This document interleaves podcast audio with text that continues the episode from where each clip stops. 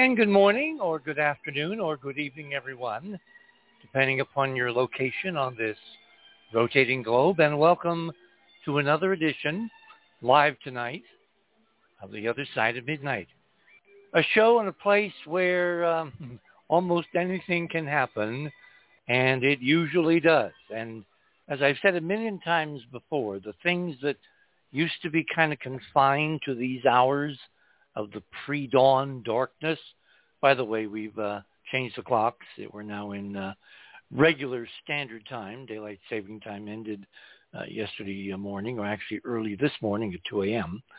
Um, when you know those things that used to be confined to this time slot, they appear to have now been spread all around the dial and all around the clock and they are happening 24-7. I mean, if you haven't lately looked, this planet is undergoing extraordinary changes, and the changes are accelerating.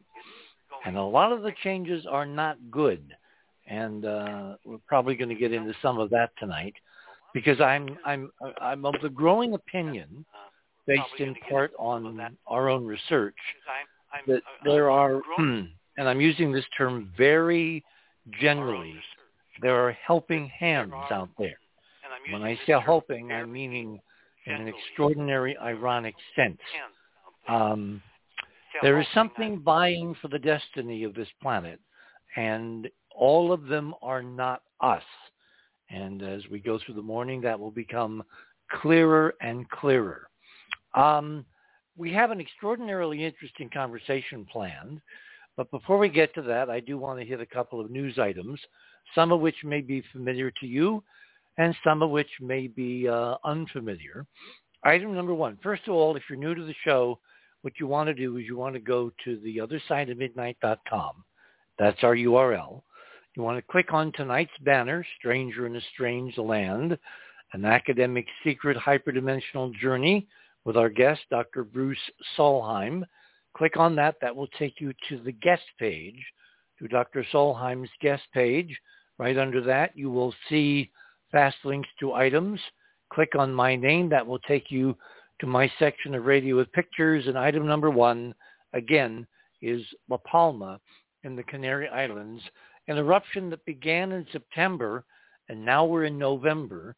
And every day it goes up, it goes down. There are changes um, in the last 24 hours, and this is this is bad. This could be very bad. Remember, the reason we're watching La Palma is because in 1949, a major eruption, an earthquake, split the island in two, and one half of it is kind of resting by a friction on the other half. And if there is a significant major earthquake, let's say six or seven, or if the ground swells too much, like a souffle. And you may not know this, but volcanoes, uh, when they trap magma underground, the associated gases literally push up the ground and they swell like souffles. Well, either one of these past a certain point could trigger the separation of part of the island from the other part of the island. And the part that is removed could slide ultimately at several hundred miles an hour into the Atlantic Ocean, creating a literal mega tsunami, which would not be good for everyone associated around the rim of the North Atlantic, as well as in the South Atlantic, the northern coasts of South America, the Caribbean islands, the Gulf of Mexico, the Gulf Coast of the United States, Mesoamerica, Central America. In other words, it would be a very, very, very bad hair day. So we're watching La Palma very carefully, and you should have the seismic alerts uh, on your smartphone. So if something major happens, you will get an alert. Why? Because the mega tsunami, as it races across the Atlantic, particularly for the east coast of the United States, could move inland when it grounds itself on the continental shelf by 20, 50, maybe even 60, 70 miles. And it would destroy everything in its path. That amount of water. We're talking billions of tons of water racing at several hundred miles an hour, six, seven hundred miles an hour. Now the good news is, if you hear that alert and you're on the East Coast, you have about nine hours of warning take your go bag, which you have packed, and get in the car and leave as fast as possible.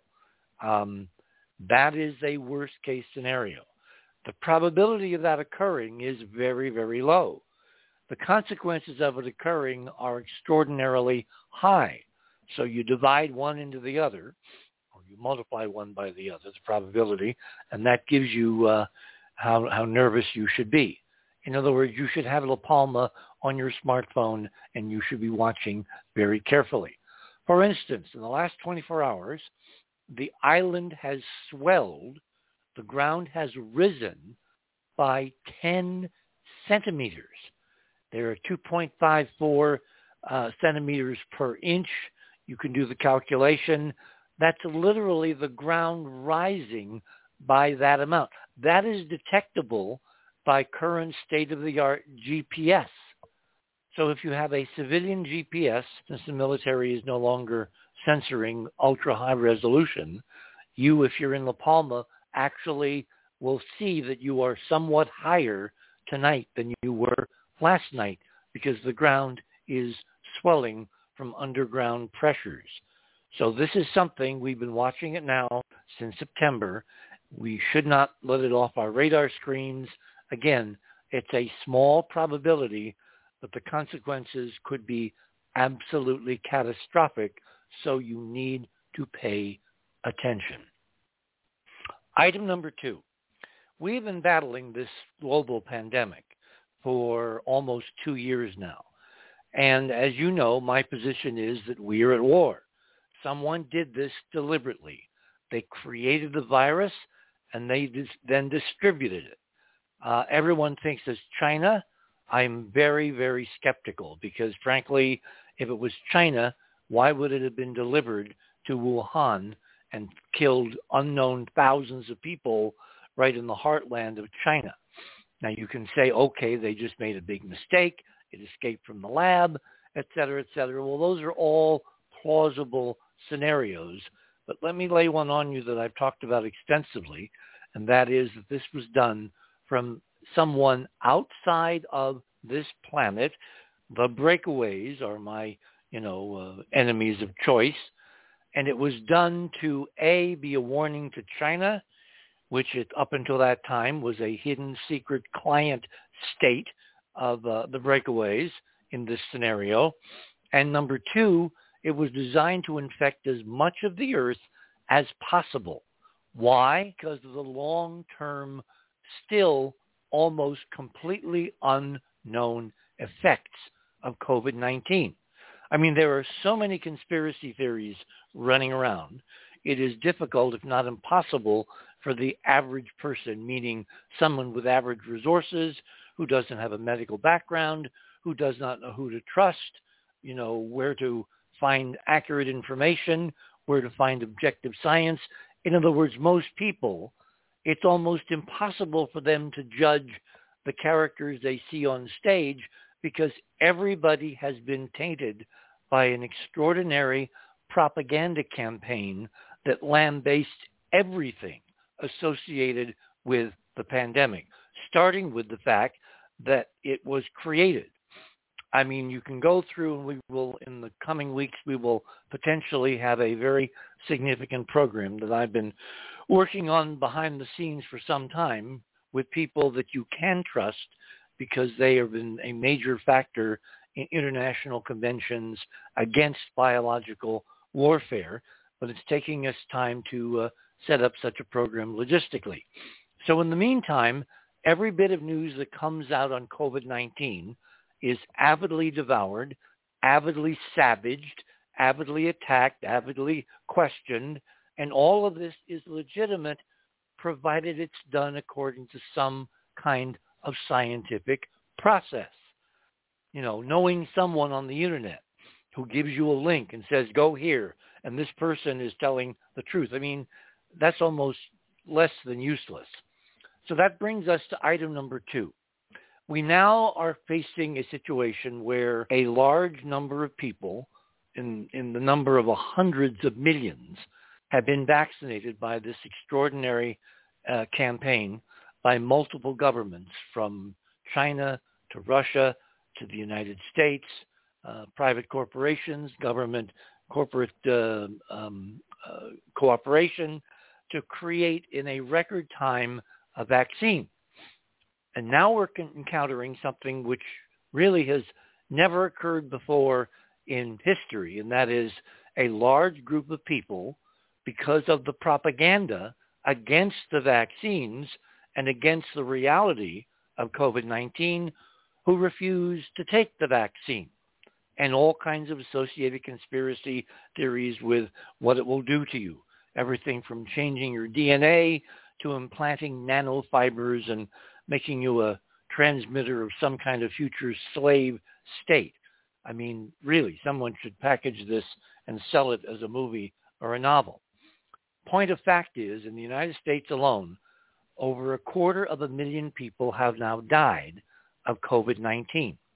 Under normal circumstances, that number of extraordinary catastrophic death would warn everyone in the larger population that unless they do something, ultimately they will catch this and there is a finite, much larger probability than, than La Palma that they will succumb, that they will go to a hospital and they will die, particularly if you're in certain very endangered age groups.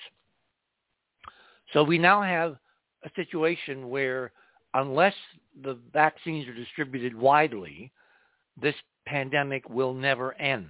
People who think they're immune, people who even get it, they can get it again and again because nothing, including natural immunity, confers an immortality where you never succumb to it after you've had it once or even twice. The vaccines are not 100% effective against keeping you from catching this disease. Even if you're vaccinated with two doses of the Pfizer or the Merck vaccine or one of the Johnson & Johnson, you can get it again. Those are called breakthrough cases. In other words, this virus, if it in fact was created, is specifically avoiding in a uncomfortably large percentage of situations the very idea of vaccination, which of course is not even talking about the propaganda around the concept of vaccinating someone against the pandemic disease. Into this conversation, which is incredibly polarized, it's incredibly blunt, it's incredibly propagandistic, it's impossible for the average person, again, to know who, without a background, is telling the truth on any side. There has been another factor entered. Pfizer has now developed, as well as Merck, a pill where if you find out from a test, an antigen test, that you have caught COVID-19, up until now, unless you subscribe to really off-the-books medications like ivermectin or hydroxychloroquine, neither of which are effective. And again, uh, I cannot document why that's true, but it is true and you can go and do your own research. Now we have mainstream medical treatments post contracting the disease, which in fact will save your life. The Merck um, therapeutic, which was uh, published oh, about two, three weeks ago and has been in trial, uh, is about 50% successful if you're of a certain age group in keeping you out of the hospital or keeping you from dying. 50-50, that's like tossing a coin. Do you or don't you? Well, you can increase your odds, you know, so for those that don't want to take a vaccine and want to wait till they get COVID, if they find out early in the in the first few days, they can then take the Merck pill and they have a 50-50 chance of not having a severe case and going to the hospital and a much smaller possibility of actually dying.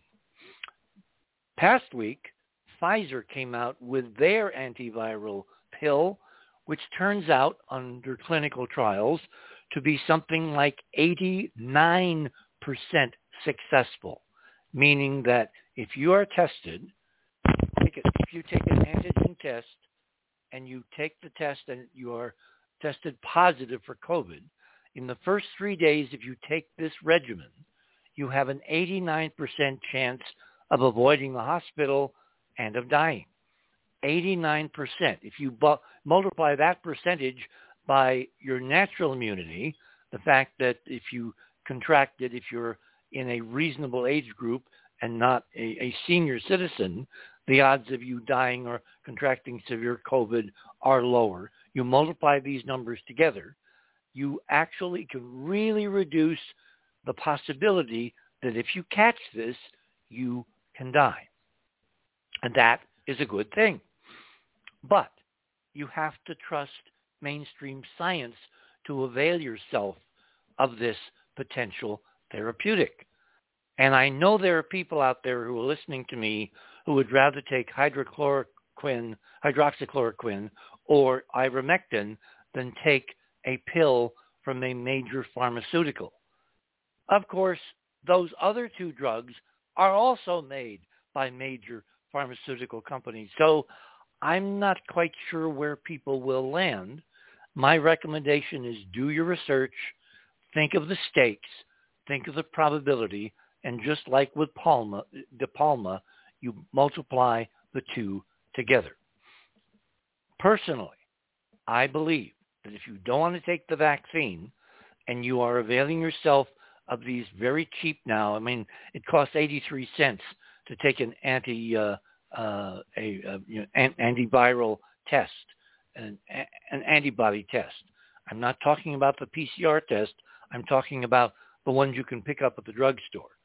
89 cents per test.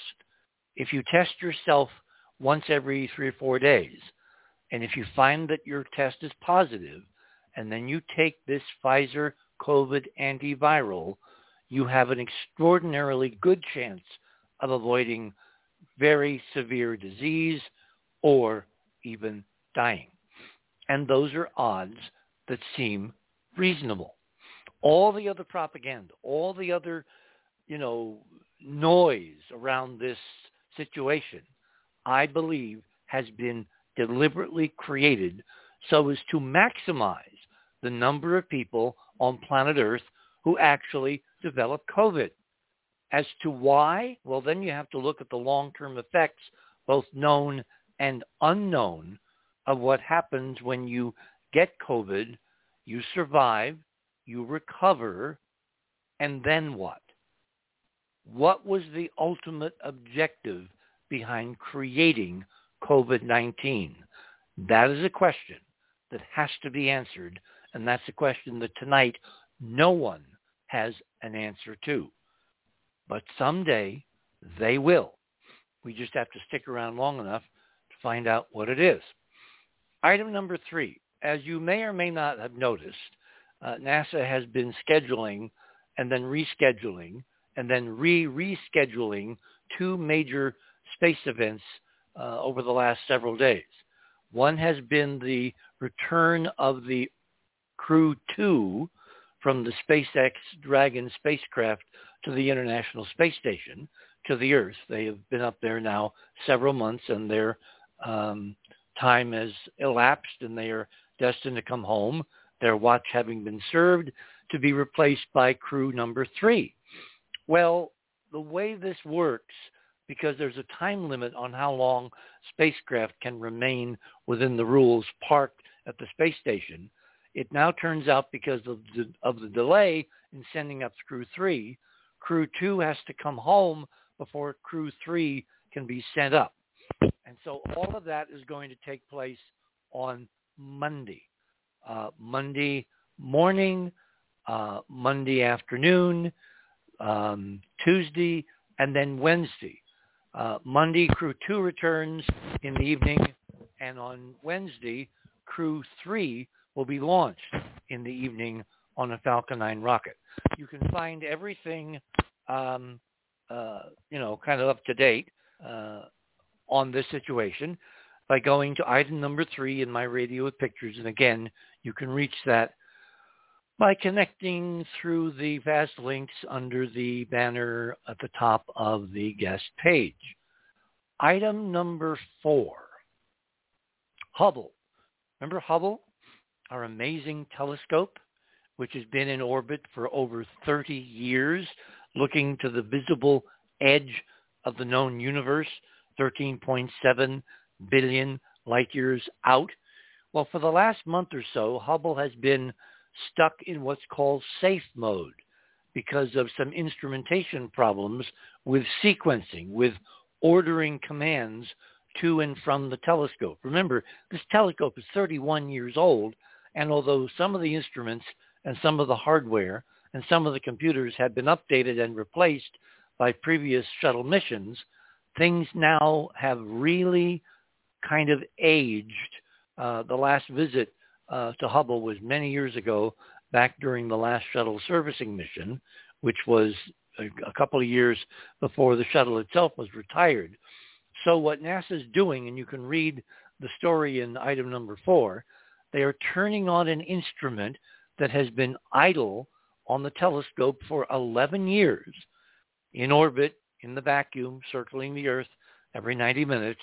And by turning that instrument on, as you'll read in the story, they're able to use its onboard computer processing memory to double check and reformat commands to the main telescope computer which are not for some reason being accepted. In other words, NASA is trying to do what they have done best for almost 60 years, which is to make the best of a bad situation, to turn lemons into lemonade, to do long distance repairs. Oh, that the rest of the human condition could be uh, attacked and processed and solved so easily. Um, let's see, is there anything else I should bring everyone up to speed on? Well, I, I guess not. So what I'm going to do is I'm going to introduce my guest of the evening, who has an extraordinary story to tell with an ending still to be written.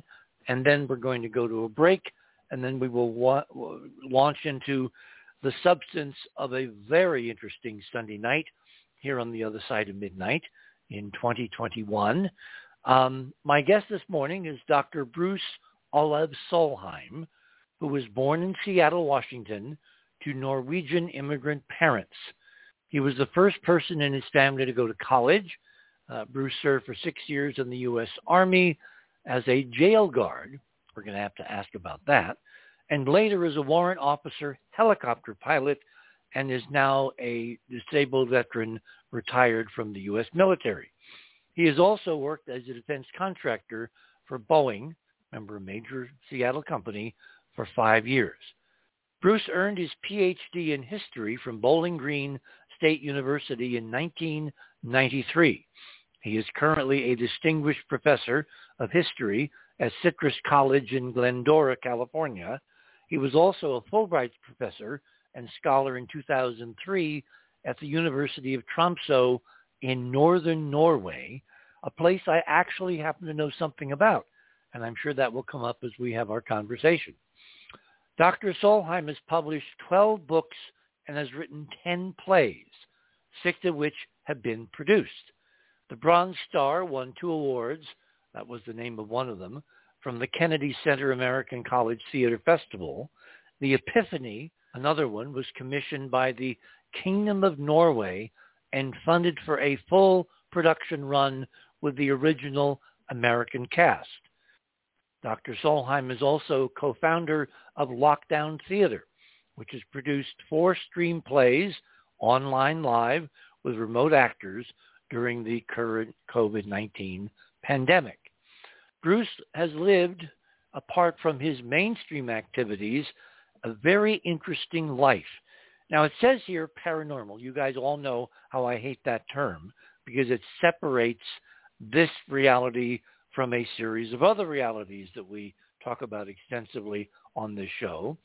So he's lived this kind of double hyperdimensional life since the age of four, having experienced angels, demons, ghosts, cryptids, telepathy, psychokinesis, mediumship, and yes, alien contact. He has published a trilogy of paranormal books about his personal experiences, Timeless, Timeless Deja Vu, and Timeless Trinity, and most recently published a book about his contact with an ancient alien mystic titled Enzar, the Progenitor. He has also published two comic books featuring an alien hybrid character named Snark and will publish a new comic book called Dr. Jekyll Alien Hunter in 2022. Currently married to the love of his life named Ginger, who is also, it turns out, a helicopter pilot licensed. They have four children and two grandsons. So without further ado, Bruce Solheim, welcome to the other side of midnight. well, thank you, Richard. That was that was quite an introduction. I, I guess I have to try to live up to that. well, you got two and a half hours. Hey, we're we're just a few steps away from the bottom of the hour, and okay. as I have told my uh, guests many times, you know, we have breaks at the top and the bottom. If you need to go and get something, if your throat is parched, if you need to get rid of something, uh, we can take time. We can improvise. We can, uh, um, well, what's the word? Vamp. I think that's an ancient expression in the theater. We can vamp. So we got about a minute. Um, how did you decide to finally bring your double lives together in front of the uh, staff and collegial academics at Citrus College?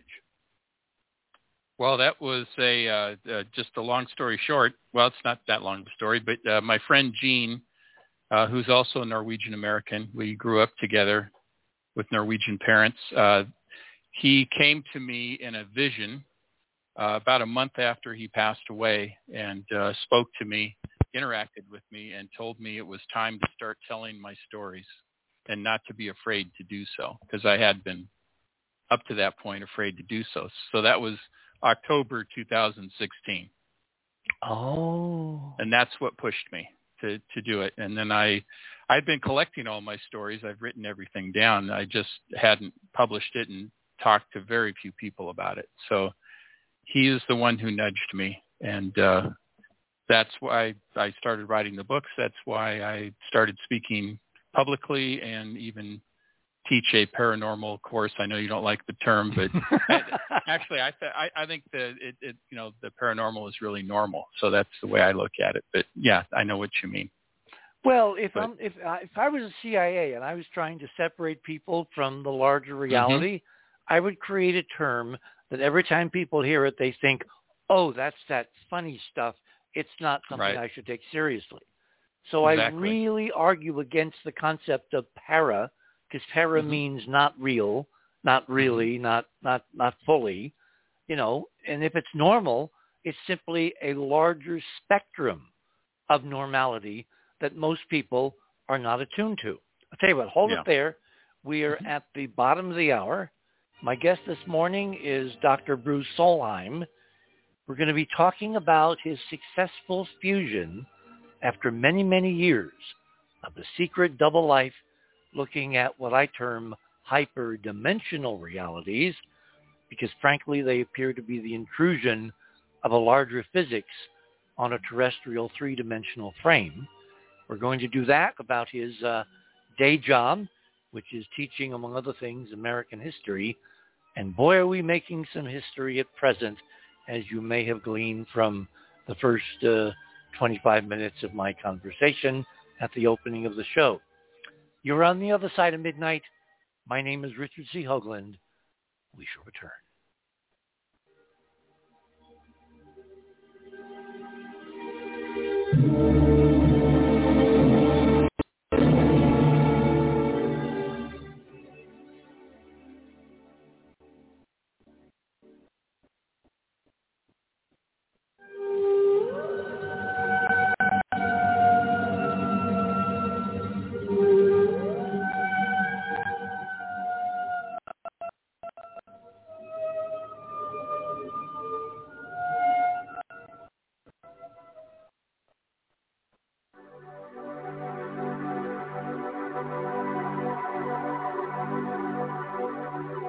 72 vaccines.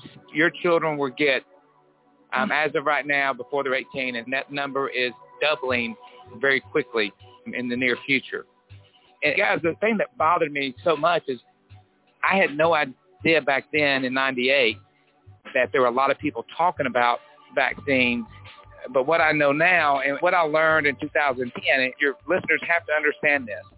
In 2010, the U.S. Supreme Court ruled that all vaccines are unavoidably unsafe. Let me say that again. Um, 2010, the U.S. Supreme Court ruled that all vaccines are unavoidably unsafe. This should be very eye-opening to anybody out there because what they're telling you that now is if you vaccinate your children, you have to deal with the consequences because they just told you that all vaccines are unavoidably unsafe. And more to that now, in 2018, Robert Kennedy Jr. and Del Bigtree put in a Health and Freedom of Information Act to have the safety studies released. Okay, if your listeners don't know this, in 1986, Ronald Reagan passed the Vaccine Injury Act, which said the vaccine companies are exempt of any and all liability. But Reagan said, look, if we're going to give them blanket liability, we've got to at least make them do safety studies every other year. Not every year, but every other year. So they sued to have those safety studies released. And we've always heard that vaccines are safe and effective, safe and effective, safe and effective. But when they got the report back, it was 100% empty. Oh. Not one single safety study has been done on any of the vaccines since 1986. And this is, should be very, very, very disturbing to all you guys. And that's what began to wake me up as far as vaccines were my children back in 98 when the medical doctors couldn't give me the safety studies. Guys, this is Christopher Key. Never forget it. It's Christ oh, Ofer. Christ is in me. He's in my name. Never forget my last name. It's Key, K-E-Y. God's given us the keys to unlock the doors that Satan never wanted unlocked, and we do it for our children. I so enjoyed the show tonight. The other side of the news is beyond fabulous.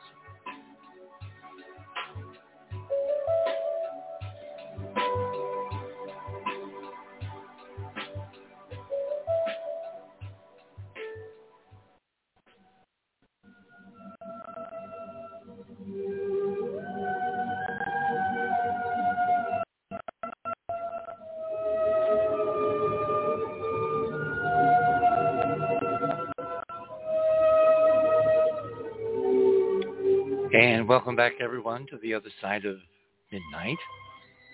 As I said in the opening of the show tonight, it's really almost impossible for someone without extraordinary resources to know on the subject of almost anything who now to believe. Do not agree with the guests who just uh, spoke from the other side of the news. However, I do believe in the uh, First Amendment. I do believe that all points of view have a right to be heard. That's why we have on this network the other side of the news. And though I don't agree, I agree with the idea it needs to be heard. We're back now with our guest of the morning, Dr. Bruce Solheim. Uh, Bruce, have you encountered in academia as much of a polarization on this uh, concept of how do you know truth when you hear it or read it or see it as we have here on the show?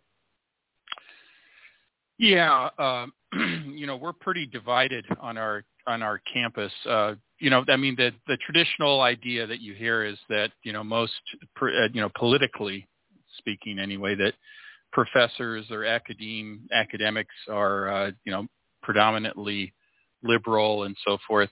And I, I find that to be generally true, but not necessarily. And in terms of the vaccine, yes, we get. Uh, in fact, we just have to put a, a. There was a petition that just came out from our faculty uh, asking for a mandatory uh, vaccine uh, on campus for all students and all staff, including faculty.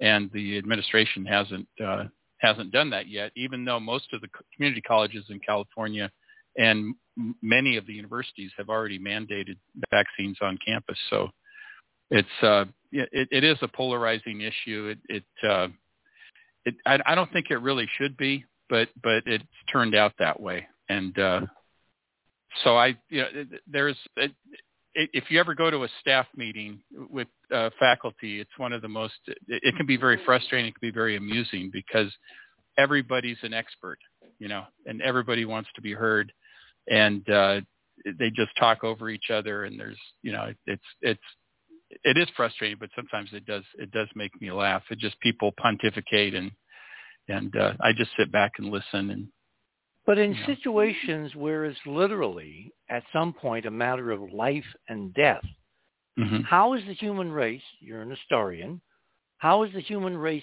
dealt with this problem before, or have we never had this problem before?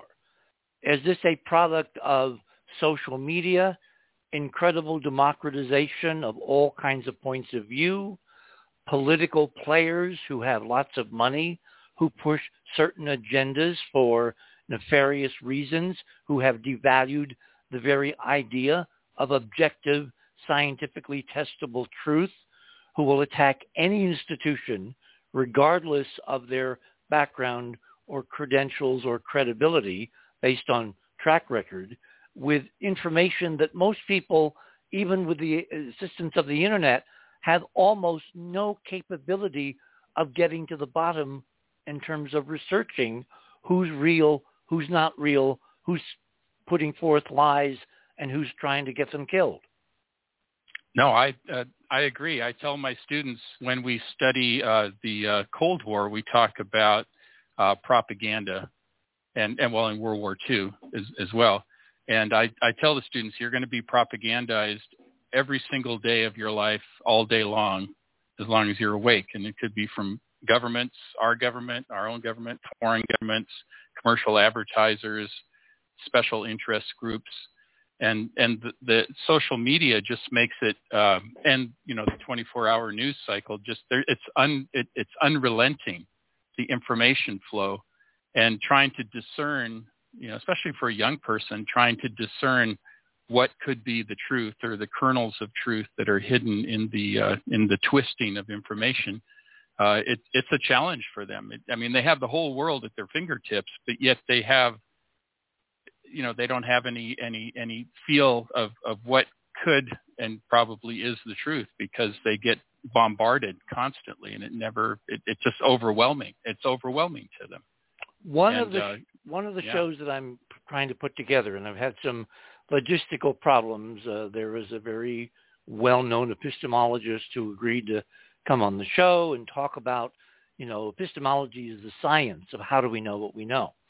Mm-hmm. And unfortunately, as soon as he learned that we deal in a wide range of, I'm going to use the terrible term, paranormal material, he kind of freaked out and he didn't want to come mm-hmm. on until his book, a book on epistemology, had had mm-hmm. a significant amount of time to find its audience because he felt that he would be uh, uh, blackballed by people in the community. Primarily, he wanted to be favorably reviewed by his peers, by other academics, and he felt that even appearing on the show would be a black mark. That's how much people, you know, are are are kowtowing to the idea of name calling and association and reputation as opposed to, you know, looking at substance.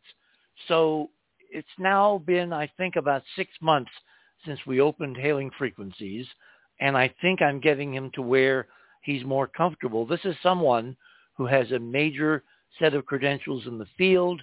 You know, he's both involved in government agencies that every day have to figure out what's real and what's not. He's also um, at, a, at a major uh, government center, which means he has that credibility with his peers.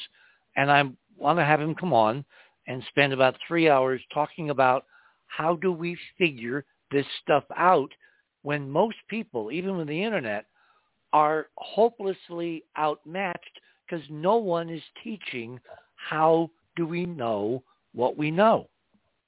Right. No, it's it's it's uh yeah for for young people. Well, if you look back in our history, you know the it's not early, just for young people. I know people well, my yeah, age who it's, are it's privy to propaganda. Exactly, it has nothing to do with age. It has to do with predisposition, I believe, and I could be dead wrong about this. But whether you're left brain or right brain, whether you're more analytically uh, inclined, that you like data, you like assembling information, you like cross-checking one set of information against another set, you look at sources. In other words, we don't teach students, certainly now, but we haven't for a very long time, how do you figure out the world? Because the world has asymptotically gotten a million times more complex. And it, as you just said, it comes at you 24-7 like trying to drink from Niagara Falls. Yeah. No, I, I, I agree. What I was going to say was that in, in colonial times in, in America, it was uh, most people, and it's probably true around the world, that most people stayed within a, uh, a 30 mile, uh, uh, you know, range of where where they were born, and they and the only news they got were people coming through, visitors on horseback or whatever, or or if they had newspapers that could or flyers or that could be distributed. And and now we have a, a situation where it the flow of information both true and untrue and partially true is is like you said is just flooding constantly and uh, to try to develop a, a worldview, you know, it, it's it, it is not just challenging for young people; it's for everybody. But you know, because I I teach primarily 18 to 24 year olds, although I get older students as well. That's my big that's my big concern is to try to prepare them, and and it is extremely challenging. And uh, and then you know, people are very sensitive, uh, more than I've ever seen before and uh, and and talking about ac- academics, you know, I I had a uh, a former student of mine. I've been teaching at Citrus for 24 years. Uh, she is now a professor uh, at a at a research college and is doing very well. And when I published my first book, the Timeless book, um, I gave a copy to her mother, and she and her mother gave it to her, and she said uh, to pass on some information to me through her mother. And her mother told me, uh, "Yeah, my daughter said you've now committed academic suicide." Mm. And and I, you know, I, I thought, wow, okay. And uh, I, I know that, that you know, there there would be certain if I wanted to change to different college or university, which I don't, uh, it would probably come up in my publications, you know, and and it would be a challenge to to you know if I was you know to certain certain colleges and universities. But uh, I'm not worried about that. I'm going to retire, you know, in a couple of years or whatever. But uh, so that's not a concern of mine but uh, I, I think that uh, you know scientists who depend on funding, you know, uh, and they are very very concerned about how far they'll stick their neck out. Even though most of them, I think it was Dean Radin of the uh, the chief scientist at IONS, the Institute for Noetic Sciences, he said he did they did a survey, and about 80% of the scientists and engineers and technicians that they um, surveyed said that they have had a, uh, uh, I'll use the word paranormal again, experience.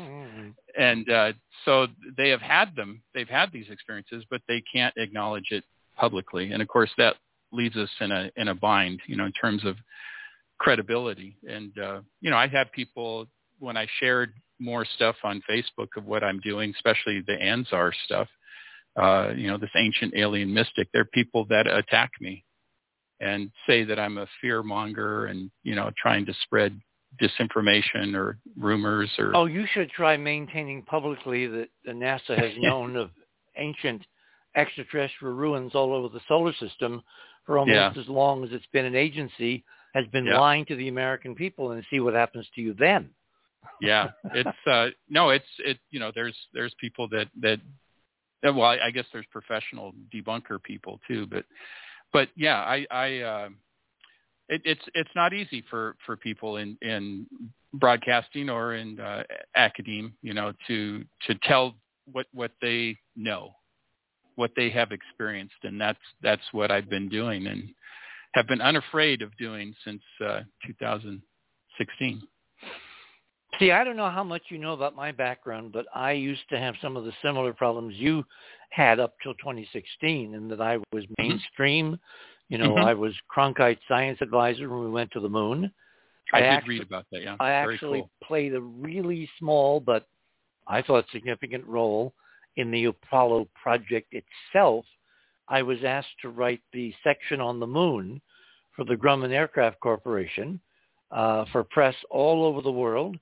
Um, and Grumman, as you know, was the company, the aerospace company on Long Island, which built the lunar module, which landed uh, the astronauts uh, on the moon and returned them safely to lunar orbit. So in that press book, which was nominated for a uh, Aviation Space Writers Award, I was up against stiff competition, so I didn't win. But as everybody says at the Academy Awards, it's a tremendous honor to be nominated.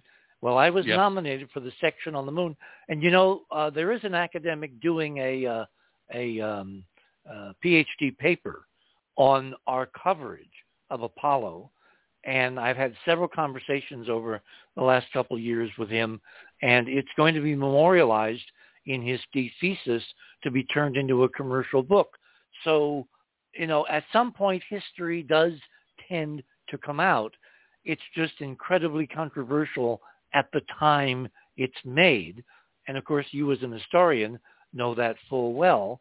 Um, someday you and I might actually be part of some uh, future history if we if we just keep our heads down and keep doing what we're doing. Yeah, future vindication. well, to me, it's not so much about vindication; it's about moving the river. I Yeah. mean, the reason that I have done all this research over, you know, 40 years now into extraterrestrial ruins, you know, which because I think it will change humanity. It will give Yeah. the human race a connective glue to realize that we're all in this boat together. And there may be some folks out there, some bad guys, who do not have our best interests at heart. And they're not going to arrive with spaceships and ray guns and bombing cities. They're going to do something much more disastrous. They could Mhm. give us a pandemic. They could then take away all tools for information so nobody knows who to trust. And they simply stand back and watch civilization on Earth collapse of its own weight because we can't get ourselves out of the way to figure out what's truth and what's lies. More insidious. Yeah. Incredibly insidious, which Yeah. again makes me think that it's not aliens doing it. It's part of what I call the extended family, some of which are not here. They're out there. And that's a very, very long story. And we may bump up against it uh, uh, later on in the morning. So let me let me go back. We got about 10 Mhm. minutes in this uh, half hour. Let me go back to the very beginning before you were concerned about academia and I was concerned about NASA and credibility and all that. What happened at your grandmother's house 200 miles north of the Arctic Circle uh, many decades ago that almost led to you not being on the other side of midnight tonight? Yeah, I I was uh, visiting with uh, my brother and my mother and father, and we uh, that was the first time they returned to to uh, to Norway, which was when I was four years old, and uh, since they immigrated in 1948 after the war, and we were staying with my grandmother on this remote island, and uh, there's no hospitals there. I got very very sick. I could barely move my arms and legs. I couldn't move my head from side to side. My neck was totally stiff. I had a high fever. And uh, I was lying down in this little bed my grandmother had in her kitchen in this old farmhouse. And I remember the beams in the ceiling, you know, all, all the details of it. In fact, the house is still, my brother and I still own that house Wow. Hasn't changed much. and uh, my grandmother had this little bed because she had a bad leg, and she, you know, would take naps there uh, on that little bed.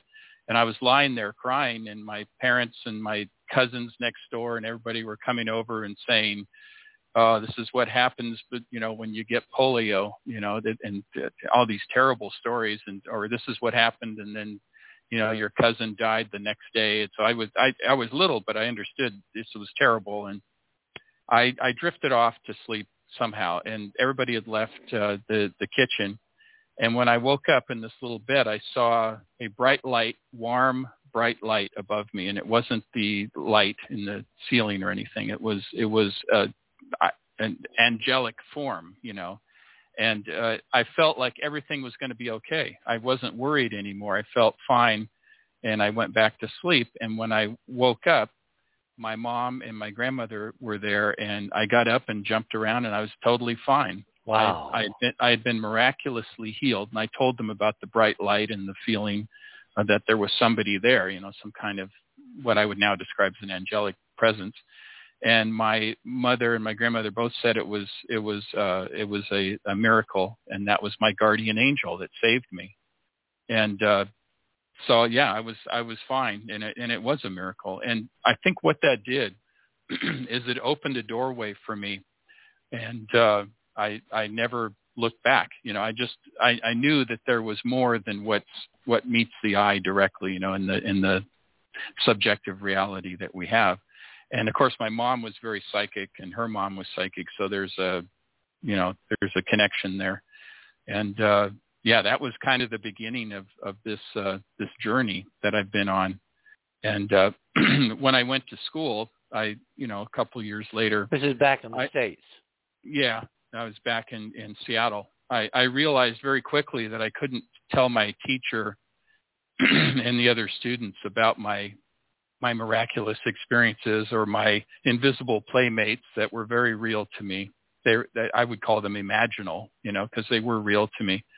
And uh, I well, got wait, in trouble. Uh, you're you're what? You're going to school. You're six now. Yeah, five. I remember it was in kindergarten. I was talking teacher and she said, you know, that isn't real. You can't, I don't want you to talk about that. You're, you know, frightening people or whatever. And I So told you're my talking mom, about your friends that the other kids can't see and the Right. teacher slaps you down metaphorically and says you can't, you know. I told my mom and she said, uh, we know they're real, but in some, you might not want to be talking to your teacher or other people about it. So that kind of kept me, oh, okay, there's how a certain, we program from the earliest age. Yeah. so I'm, I, I was being trained, you know, and uh, my mom acknowledged it. She knew that it was real and was real to her as well. So, but I had to learn how to deal with the outside world, which was not friendly to hearing about this. Okay, so let's pause here. Yeah. What what kind Yep. of what kind of beings at the age of five or six were you uh, talking to and Well, seeing? uh, yeah, they're I, I call them imaginal beings. I, I had names for them. Uh, one I called, and I wasn't very creative with names at the time, but I called them John and Johnny. Johnny was a little kid, just like me, and uh, John was an older-looking man, kind of uh, dark hair, a dark beard, and not very friendly, but he was very protective. So those are the two. so these were two human beings. They one, presented themselves as being human. Yeah, one much or older. humanoid. Okay. Yep. And a protector, very strong, silent type that wasn't very friendly, but always there, kind of protecting me and Johnny, who was more like a kid like me, you know, my age, presented himself that way. And uh, No, wait, wait. You, the- you said that now twice. Are you are you intimating, or are you going to say that these were not really humans, that they were something or someone else? well, I I I believe that John was a uh, The older. an extra. Yeah, was the extraterrestrial, and I'm not sure about Johnny, but I'm pretty sure that that John was an extraterrestrial that was protecting me. Now, when you say protecting, how? Uh, I mean, well, these are non-corporeal beings. I presume they didn't throw things across the room and attack, you know, burglars and stuff like that. So, what do you mean by protecting you? they were watching over me and there was a there was an incident in 1964 How old were you? i was i was 6 then Ah, and uh in 1964 uh there was a uh well this is kind of a longer story hey, we got So- time, and if we don't, oh okay yeah. if we don't So finish there it was- now, we'll finish it after the top of the hour. Okay cool. Yeah so uh uh, we lived on a on a uh in Seattle on a on a uh, kind of a hilly area and above our house was a Nike missile site a Nike missile site so that's always interesting and the the people that lived in the house just above ours, I would go up there and they would babysit me occasionally. Well, the, the man there was there was something wrong with him. He, I even as a kid, I knew there was something wrong with him.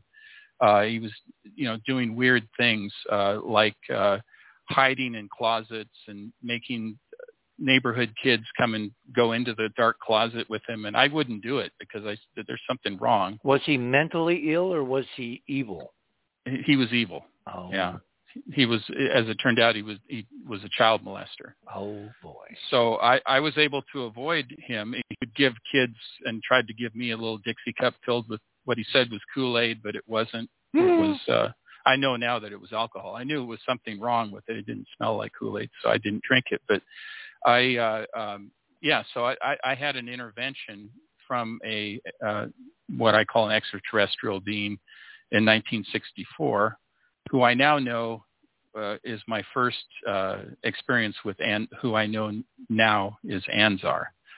So he stepped in there and uh, told me I didn't have to go up to that house anymore, and my parents would be fine with it. And uh, he presented himself. He was very tall and uh, you know, like almost seven feet tall and kind of scary looking. He had the this upside down teardrop shaped head and slant, large slanted eyes.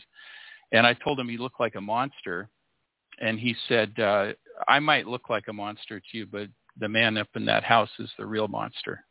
And you, I don't want you going up there anymore. So this is a third being that appears in your life. yeah. What happened to Yeah. the older John, the protector? Well, he was working with him. So that, so Anzar wasn't going to be there all the time. So whenever I was outside, I would have John and Johnny. So, So they did that's why- shifts? No, just John was there. no, uh, I, I mean, uh, did they kind of spell each other 24-7? Someone was watching you. there was, yeah, there was always somebody watching me. Yeah, Wow. always somebody watching me. Did you ever ask why? I I have asked Anzar, and he said that we are connected. That's what he's told me. You and that we are connected. Yeah, that we are connected. Yeah. So that's the uh th- yeah, they, these discoveries have have come over the years. You know, I knew this stuff had happened, but I didn't quite put it all together. And that was my first experience with with Anzar and then now I up to the the, the moment, you know, the, the, yesterday I took a spirit walk and talked to him and so I'm in communication with him. And uh yeah, and he's been helping me and guiding me and, and giving me information about, uh, you know, not that he calls them predictions, he calls them preparations for things that uh, are likely to happen. So, It's all in the branding. Which is why I prefer the term hyperdimensional to paranormal. yeah, because uh, you know, it, it's yeah, it, it, it is a problematic term. At, uh, you know, I always say the paranormal is really normal, the supernatural is really natural, and and uh, it, I've just had this. My life has been to me this is this is normal. You know, to have people who are passed away talking to me and seeing things that other people don't see. You know that that is that has been my life. I'll tell you what, hold it there. it. We're, Yep. we're at the top of the hour. My guest this morning is Dr. Bruce Solheim, who by day is a uh, mild-mannered reporter. No, that, that's another one. Mild-mannered professor at a mainstream college in Southern California. And by night, going back to the age of four, on a little island north of the Arctic Circle, where he almost died, he met someone, something, some other. You're on the other side of midnight. My name is Richard C. Hoagland. We'll return to Dr. Solheim and an extraordinary journey when we do, indeed, return. Don't touch that dial.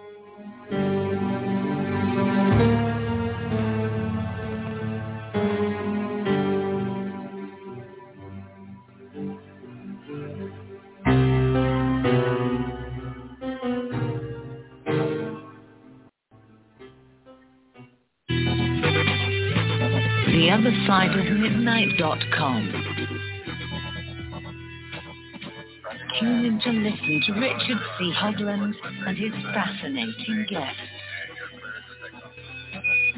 Join Club 19.5 to get access to exclusive member benefits. Listen to past episodes anytime on any device. Search the archives of over 180 episodes. Membership costs $9.95 a month, 33 cents a day. Support the broadcast that provide you with the most interesting conversation available. Talk radio at the cutting edge of science and thought. The other side of midnight.com.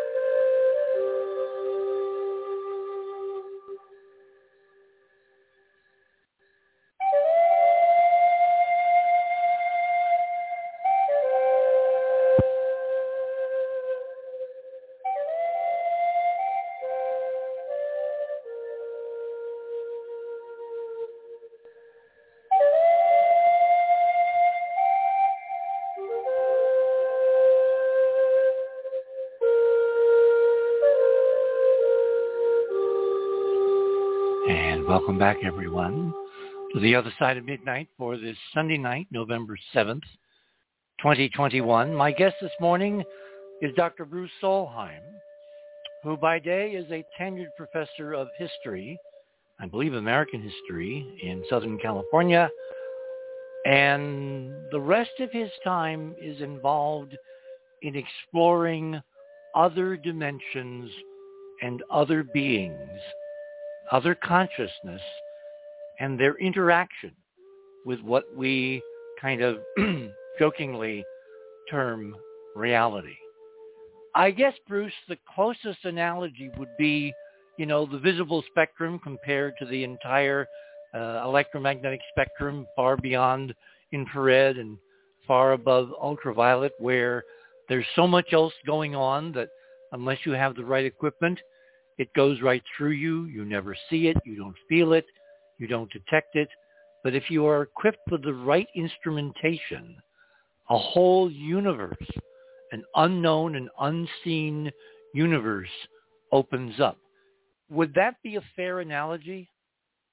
Yeah, I think I think that I think that very much is, and uh, you know, I have to, I I have to, I have to keep a uh, you know grounded in this in this subject I call it subjective reality uh, that that we live day to day. And uh, my my wife Ginger helps me with that because I'll I'll have some extraordinary experience uh, during one of my spirit walks that I take three or four times a week.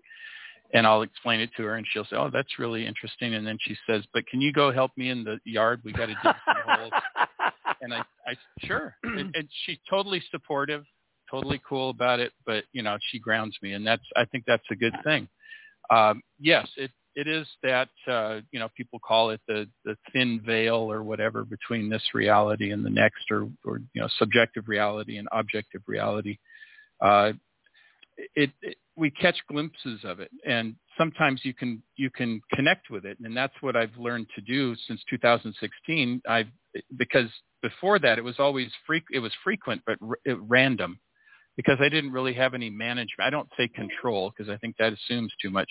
I'm going to say managing this connection, uh, something that I've been working on since Gene told me not to be afraid and tell my stories.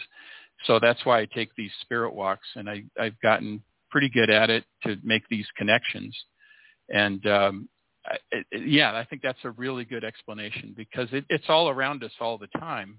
It's just a matter of are you tuning into it or not. And I'd have a certain preparation that I do. I call it putting my radar dish up and making myself available after I've protected mm. myself. And uh, at that point, I start receiving. And uh, all my spirit walks, uh, I record on my phone, little phone with a voice recorder. So whatever I hear, whatever I see, I record it because I, what I found when I started doing them was that I didn't remember everything because it was such an interesting experience and I went into a semi-meditative state to make that connection. So I didn't remember everything. So I started recording it and it's always surprising when I come home and do the transcript of what I re- what I had heard, what I had seen and, and described. So these uh, are recordings of you almost like a uh, captain's log Yes. Where you describe the experience, but on the phone, there's no separate input, sound or video, which affirms to people that, you know, let's say don't believe this stuff, that you're having an objective, you know, reality experience. Right. Yeah. Yeah. Yeah. I'm not. You're. I, you know, like for instance, when I hear Anzar speaking, it's not recorded on my phone, uh, whatever they call it, EVPs or whatever. Mm-hmm. You know, it's not like that. So have you asked I, him why not? Uh, I haven't asked him that. I, oddly enough, I haven't asked that. I've just been. I kind of have this routine that make I a note. Seems, make a note. Next time you guys talk, ask him if he can actually. uh yeah. See, in certain Make secret societies, heard. you know, I'm thinking of the Masons. You mm-hmm. know, the initiate isn't revealed answers until he or she asks the question. Right. The fact that you have been inhibited to ask the obvious question. I mean, in every television show, the first thing the kid says is, "Well, why can't Grandma see you? Or why can't you know my mm-hmm. friend see you? Or you know, because animals, dogs and cats, they interact with this world much more easily than humans. Oh, sure. Yeah. Yeah. I, well, you know. Uh, well, why is it an oh, sure? Or have we been programmed from very early not to experience or interact or acknowledge the existence of this larger spectrum? Well, I think yeah, that that's that is part of our indoctrination is to is to either reject it, ignore it, or be so afraid of it that you know you, you don't want to uh, acknowledge it at all. And I, I've I've seen that with a lot of. For instance, I I got a, a message. Um, uh, now I can't remember what it was. It was something, and I posted it on Facebook, and some of my colleagues got really upset at the school. You know, why why are you posting this? and uh, and then after I posted oh, it's probably it, worse than being a QAnon supporter. And then and then uh, something came to pass where they were directly affected, and they, I mean they were chastising me for it. And I'm not trying to make myself out to be a martyr. I'm just saying that that is you know kind of what happens when you glimpse what you're you know these things you're seeing and what you're hearing and you share it with people, you run the risk of, of people either overreacting or attacking and, and that just comes with the with the territory. In fact, I I, I was just asked uh, some a friend of ours, family friend, said, "Oh, uh, yeah, they want uh, they have a friend that wants me to contact their grandmother who's deceased." Mm. And I, I've done this before. I mean, I've I've contacted people and and uh, gotten you know some very good connections. Sometimes you get the connections, sometimes you don't. And I don't take money for it. I don't. You know, I know the people that do that are very talented, but I don't. I don't take money for it. I'll just do it as a favor, and I'll share that information, and they'll. you know, like they're if it's not a hundred percent correct, they're they're uh, oh well, you didn't get their middle name right, so I don't. I reject what you just told me, even though the other things were pretty spot on hmm. uh, that I told them. Well, so this it, is back to the question: How do we know yeah. what we know? See, to yeah. me, if you're dealing with anyone in academia who should have at least a passing knowledge of science and scientific methodology, it doesn't matter what you're looking at. The process should be what determines whether you quote believe it. And and one of my kind of you know fundamentals is science is nothing if it's not prediction. You know, uh, science all the time makes predictions based on models. Yeah. and you don't throw out the model unless you have a string of really bad predictions and then, you know, they say, okay, there's something really wrong here.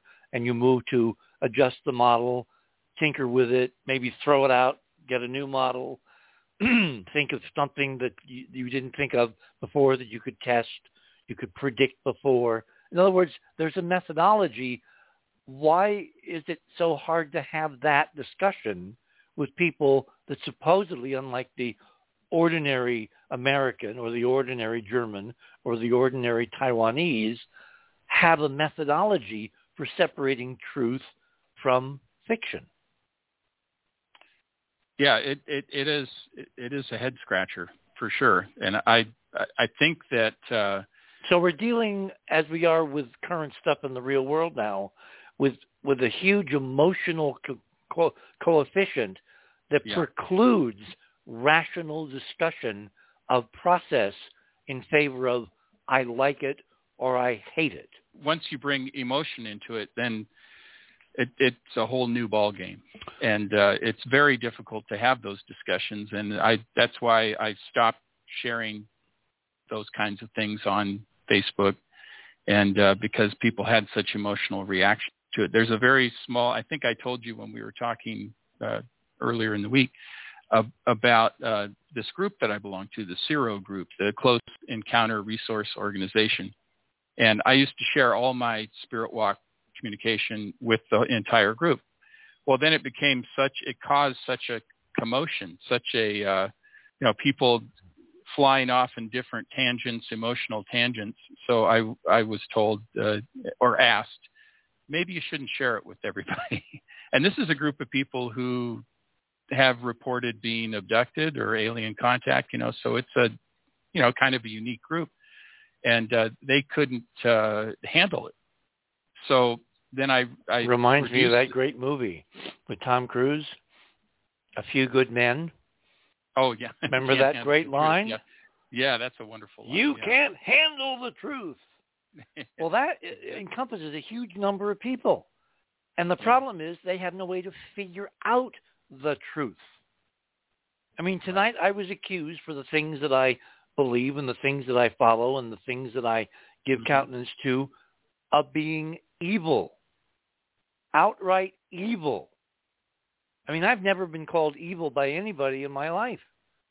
So that's how far we have journeyed down a very disturbing unknown road where something, and I'm really beginning to believe now that something has entered the nursery and is deliberately trying to force us into our separate corners, to force us apart, to divide and conquer. Because I don't see this as a strictly terrestrial phenomenology, and I mean that in many different dimensions. Yeah. No, I uh, I agree with you, and I I'll, I'll share this with you that uh, when I'm on these spirit walks, Anzar always tells me my friend Gene and the others that I speak to in the spirit world or the alien world, the quantum world, which I think are all really the same thing. The hyperdimensional world. Yes, exactly. Uh, I'm I'm always told to keep love in your heart and always operate from a position of love, which sounds very simple, but trying to apply that in your everyday life is incredibly hard. See, these accusations are not coming from a position of love. They're coming from a position of Right. hate. Exactly. And I, and I. I have seen really, really, really, really good people turned into pur- pur- purveyors of hate. And Yeah. it's so wounding. It's so shattering because it's like, you know, that old cliche, love will prevail. Mhm. Uh, no. Love has to be bounded by some kind of knowledge of the jungle you're in. And if you're unaware that you're in a jungle, you know, you are almost defenseless. Yeah. Okay, Yeah, let's. that's- I, that's I true. wanted to be a bit metonymic about this because obviously we're going to talk over many programs. Just get used to it, Bruce.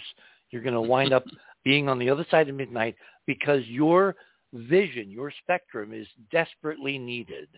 But let's try to be metonymic. The second major encounter you had with the other was when this alien entity, Anzar, appears as part of a triumvirate to keep you safe, particularly from this mad, you know, child molester up on the hill. hmm What was the next big encounter at a young age growing up with the other?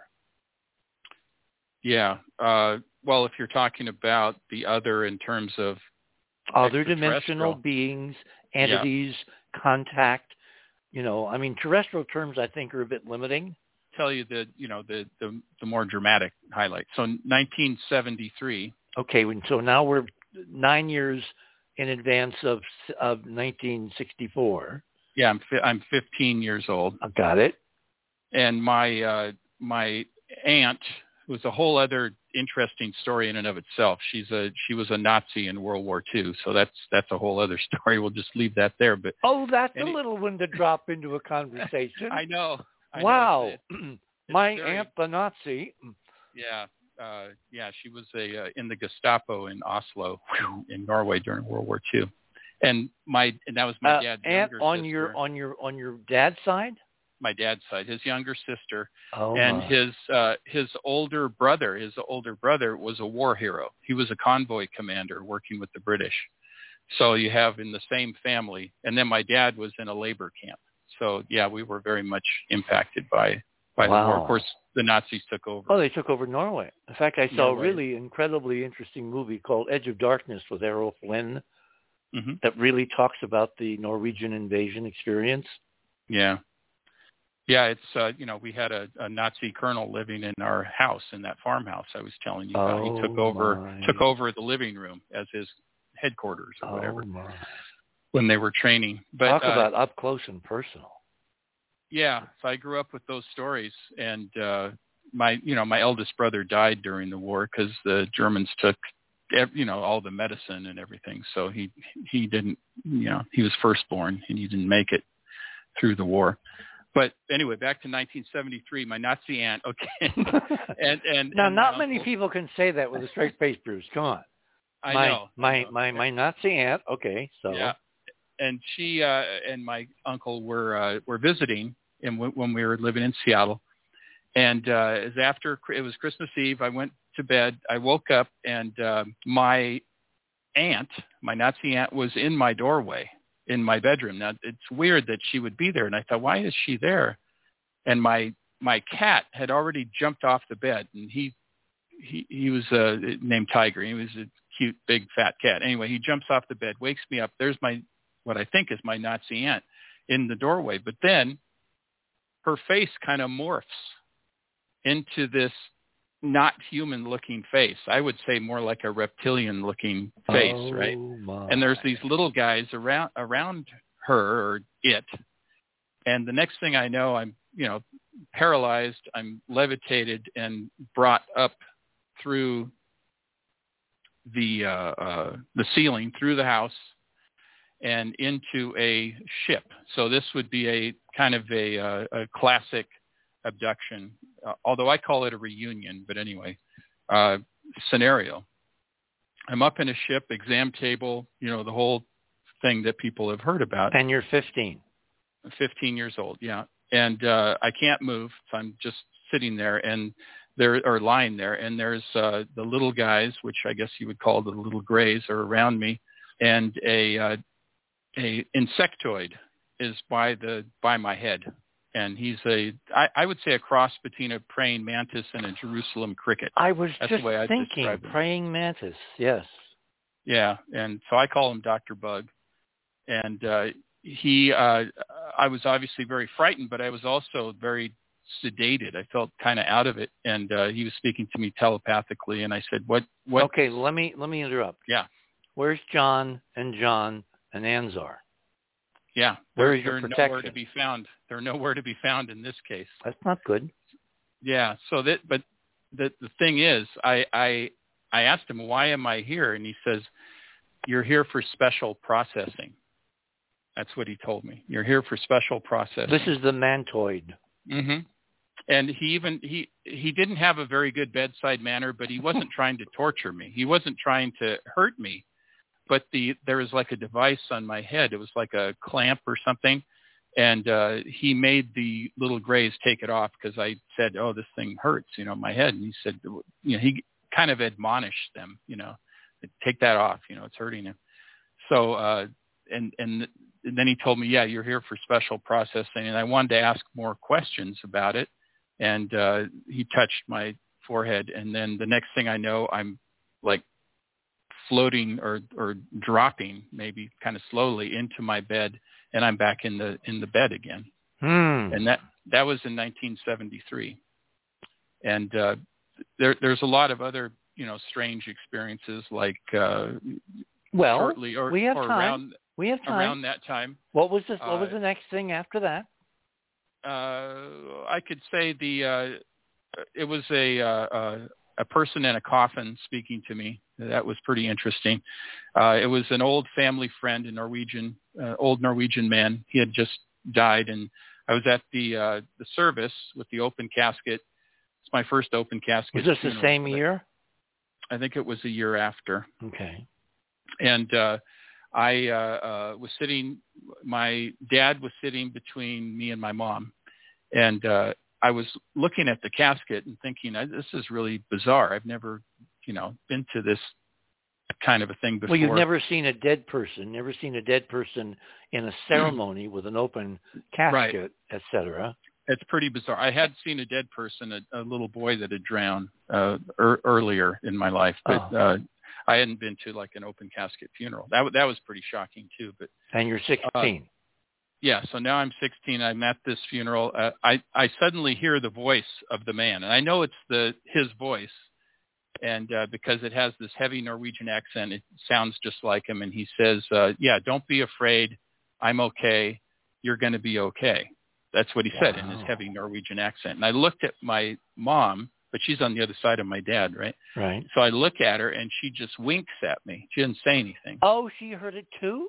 Yes. But she didn't say it because my dad was right there and my dad didn't like any of this stuff. Like when my mom and I would would uh do telepathy, we would do it with just regular playing cards. Uh Right. we would do that in the living room. From when I was you know even younger, probably 7 or 8, I remember doing this. And uh, I think she was training me is what she well I know that's what she was doing. Oh, She was training me my, my. and my dad would come in and say, "What are you doing?" And you know, then he'd see what we were doing. And he'd put up with it for a few minutes, and then when we got too many hits, uh, he'd say, "Okay, put that away, put that away." And he wasn't afraid of much. And like I said, he was in a, a, a Nazi camp. He was a, a fisherman in Alaska, you know, the deadliest catch kind of guy. Right, right. Not afraid, you know, a carpenter, you know, tough guy. And but he was he did not like that kind of stuff. Okay, that- let me let me let me pause you there because this sounds Mhm. like an extraordinary marriage. yeah. I mean, seriously, yeah. what kept It- them it- together if something so fundamental kept them apart? Yeah. It's uh i you know they they went through so much together during the war and i think that's you know losing their first child and you know my dad being in the camp and then having that nazi in the house. And so it was i think that bonded them even though they were very different kind of people. My mom was an artist. She was very psychic. She was a free thinker. She was a feminist you know and and my dad couldn't have been more old school. Hmm. but they stayed together. They were married for 50 years. Boy, and, talk uh, about opposites attract. yeah, yeah, they they definitely So did they he? definitely were. You know, I don't want to get too personal here. Mhm. Damn it! Of course I do. what kept them together? Because you know, the, he he must have respected her, and vice versa, in a Yeah. way that transcended the superficial differences. I you know I think my dad was very constrained. He had been through so many hardships and had such hard jobs that he really enjoyed how flighty my mom was and how artistic she was, and so she that- that- completed him in ways he did not want to acknowledge. where he couldn't go. Ah, Yeah, where he felt like he couldn't go. And- But and then my mom gave, or then my dad gave my mom some kind of structure. You know, more you know, anchored, kind of yeah, anchoring. more of an anchored thing. Wow. Yeah. Okay, so That's- you're sitting there. That's what it was. you're sitting there in the front pew. Yep. You, you hear this voice. The guy's in the casket. You know it's not. Mhm. He's not a ventriloquist. Right. And, and your mom gives He's you a definitely wink. dead. yeah. Your mom gives you the wink. And your dad is Yes. oblivious. He doesn't. He's, He's not on the right frequency. He doesn't hear any of it. Nope. this. Nope. He does not hear it, as far as I can tell. Yeah, he did not hear it. And uh, so that, yeah, that's that was when I was uh, 16 or so. And then uh, when I was, let's see, an, another very remarkable experience. This one also related to uh, uh, other world entities, you know, extraterrestrials, I guess. Now, did you have encounters with John and John and Enzar between these data points, these these nodal points? I I didn't really No, I not that I remember anyway. I, I so this I, is kind of like a desert. So these Yeah, stick out. These stand out. Yeah, these things these things stand out, and and uh, I I did I had a, an experience in 1977, which is uh, it, it's good. It's an interesting one because it's a dual experience. I, I was with a friend of mine when it happened, and uh, so what it was was a road trip. My my friend, I, I call him um, Ernie. That's not his real name, but I'll tell you why in a minute. You're 19 Uh, or 20. I'm let's see, 77, 19, yeah. So um, 18 or 19, right in there. And we're on a road trip after after high school, and uh, we're going from Seattle to Salt Lake City to uh, you know Utah and I oh mean, wow, Utah what an experience! Las Vegas, L.A., and then back up the coast. San Road trips are wonderful. Yeah, we were you know a couple of young guys. We had very little money, so we didn't have money for hotels. So we Did you ever see Route 66? Yes, That is what you were doing. Yes, it was it was an adventure for sure. And the first night was an incredible adventure. We we uh, made it to the wilderness areas of uh, Idaho, and uh, in a place called Black Pine Peak when it got dark. And we didn't have money for a hotel. We didn't budget for that, so we had to find a campground. We we got onto a forest road. We thought we were heading to a campground. We never found it. Ended up just parking on the side of this road by a clearing out in the wilderness. You know, it's pitch black, right? So uh, as soon as we stop and we, you know, we don't set up a tent. We just pull out our sleeping bags, put the seats down, and just, you know, try to sleep in the car. Very uncomfortable, but right away, weird things started to happen. We started to hear noises. Uh, we thought there were people outside of the car.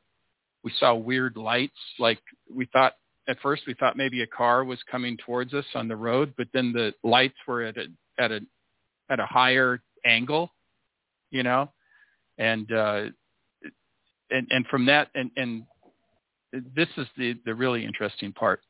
Uh, my I talked to my friend about this. Well, okay. I couldn't remember everything other than that there were people out. I thought there were people outside of the car. I felt like I was paralyzed. I saw these strange lights, heard these strange sounds. So what I did is I did a um, uh, hypnotic regression to try to help me remember. This is years And I- later.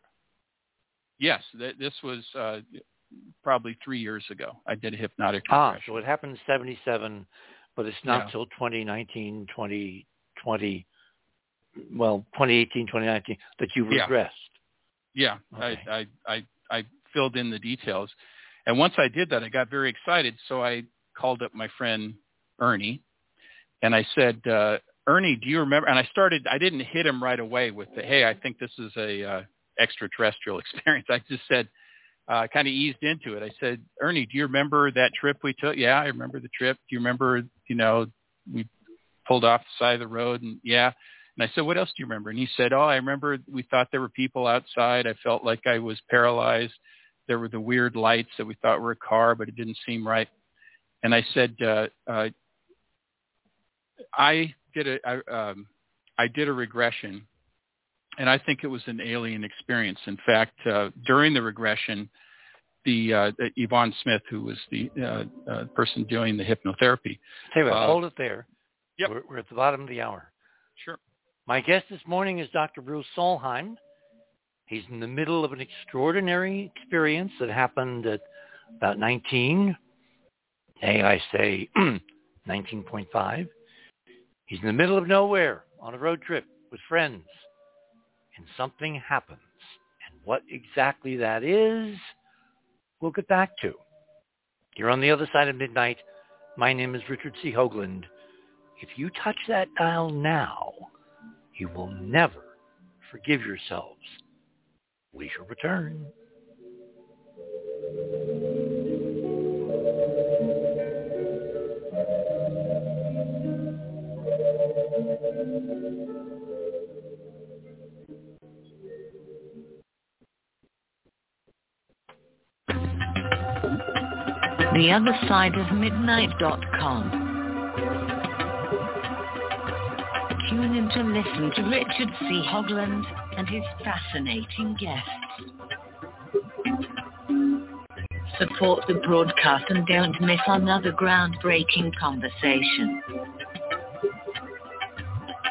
Join Club 19.5 to get access to exclusive member benefits.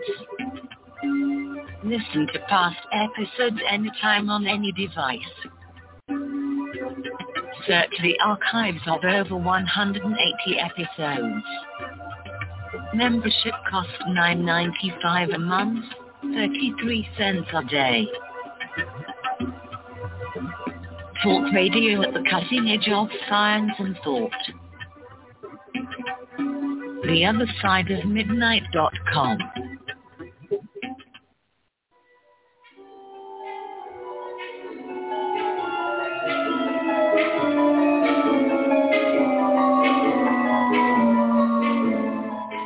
And welcome back, everyone, on this Sunday night, November 7th, 2021. My guest this morning is American historian, professor, distinguished professor at a university in Southern California, uh, Dr. Bruce Solheim.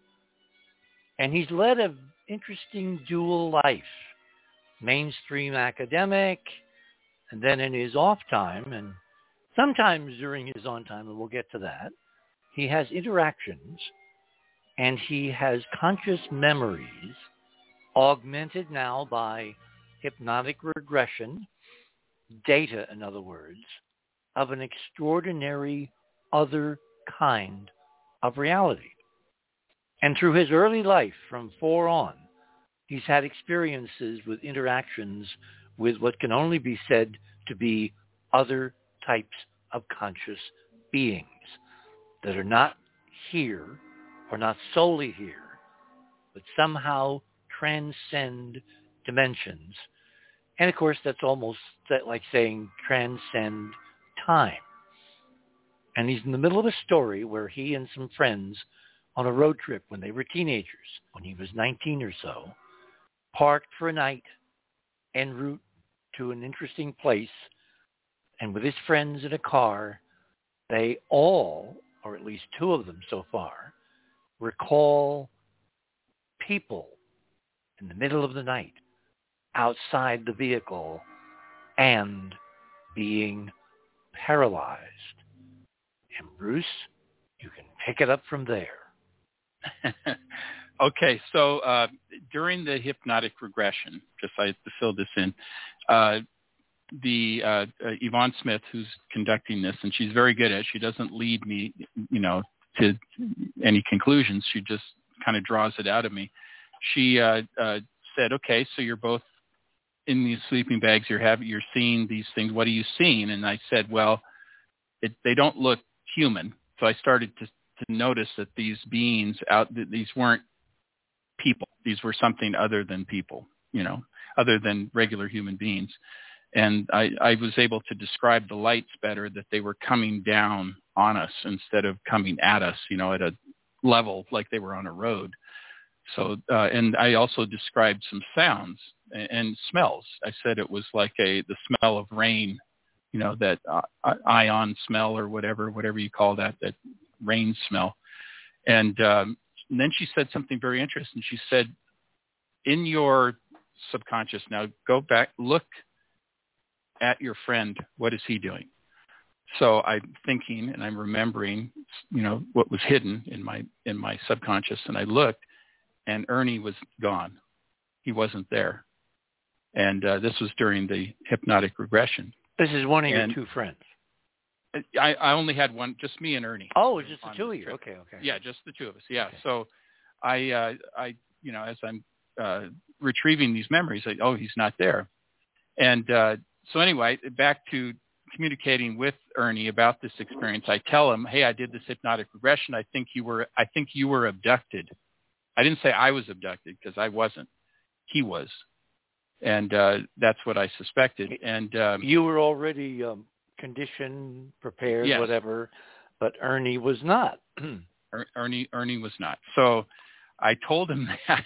And when I told him that, oh my gosh, he got so mad at me. And he, by the way, he's also an academic. He's he's a, a professor as well. So I, uh, uh, he said, if you would have told me that from the beginning, I never would have. In fact, I don't want to talk to you. He just got really angry very upset. He did not want to accept it. And I said, well, I'm writing this story. I'm going to publish my, you know, these experiences I've had. He said, well, you better change my name because I don't want my name associated with this. And uh, yeah, I, I think we're done. I, I think you're, you know, you're being very tricky. And I said, no, I didn't mean to be tricky. I just wanted to ease you into what I think happened, and I want to know, you know, what you can add to it. And he just cut me off. So I tried again to call him. He wouldn't take my calls. I tried to email him. He wouldn't email me. Then finally, he did email, email me back, and he said something very bizarre. He said, "You know what? I do remember. I do remember, and I remember uh, that uh, I was paralyzed, and I remember that I was taken, and I remember voices."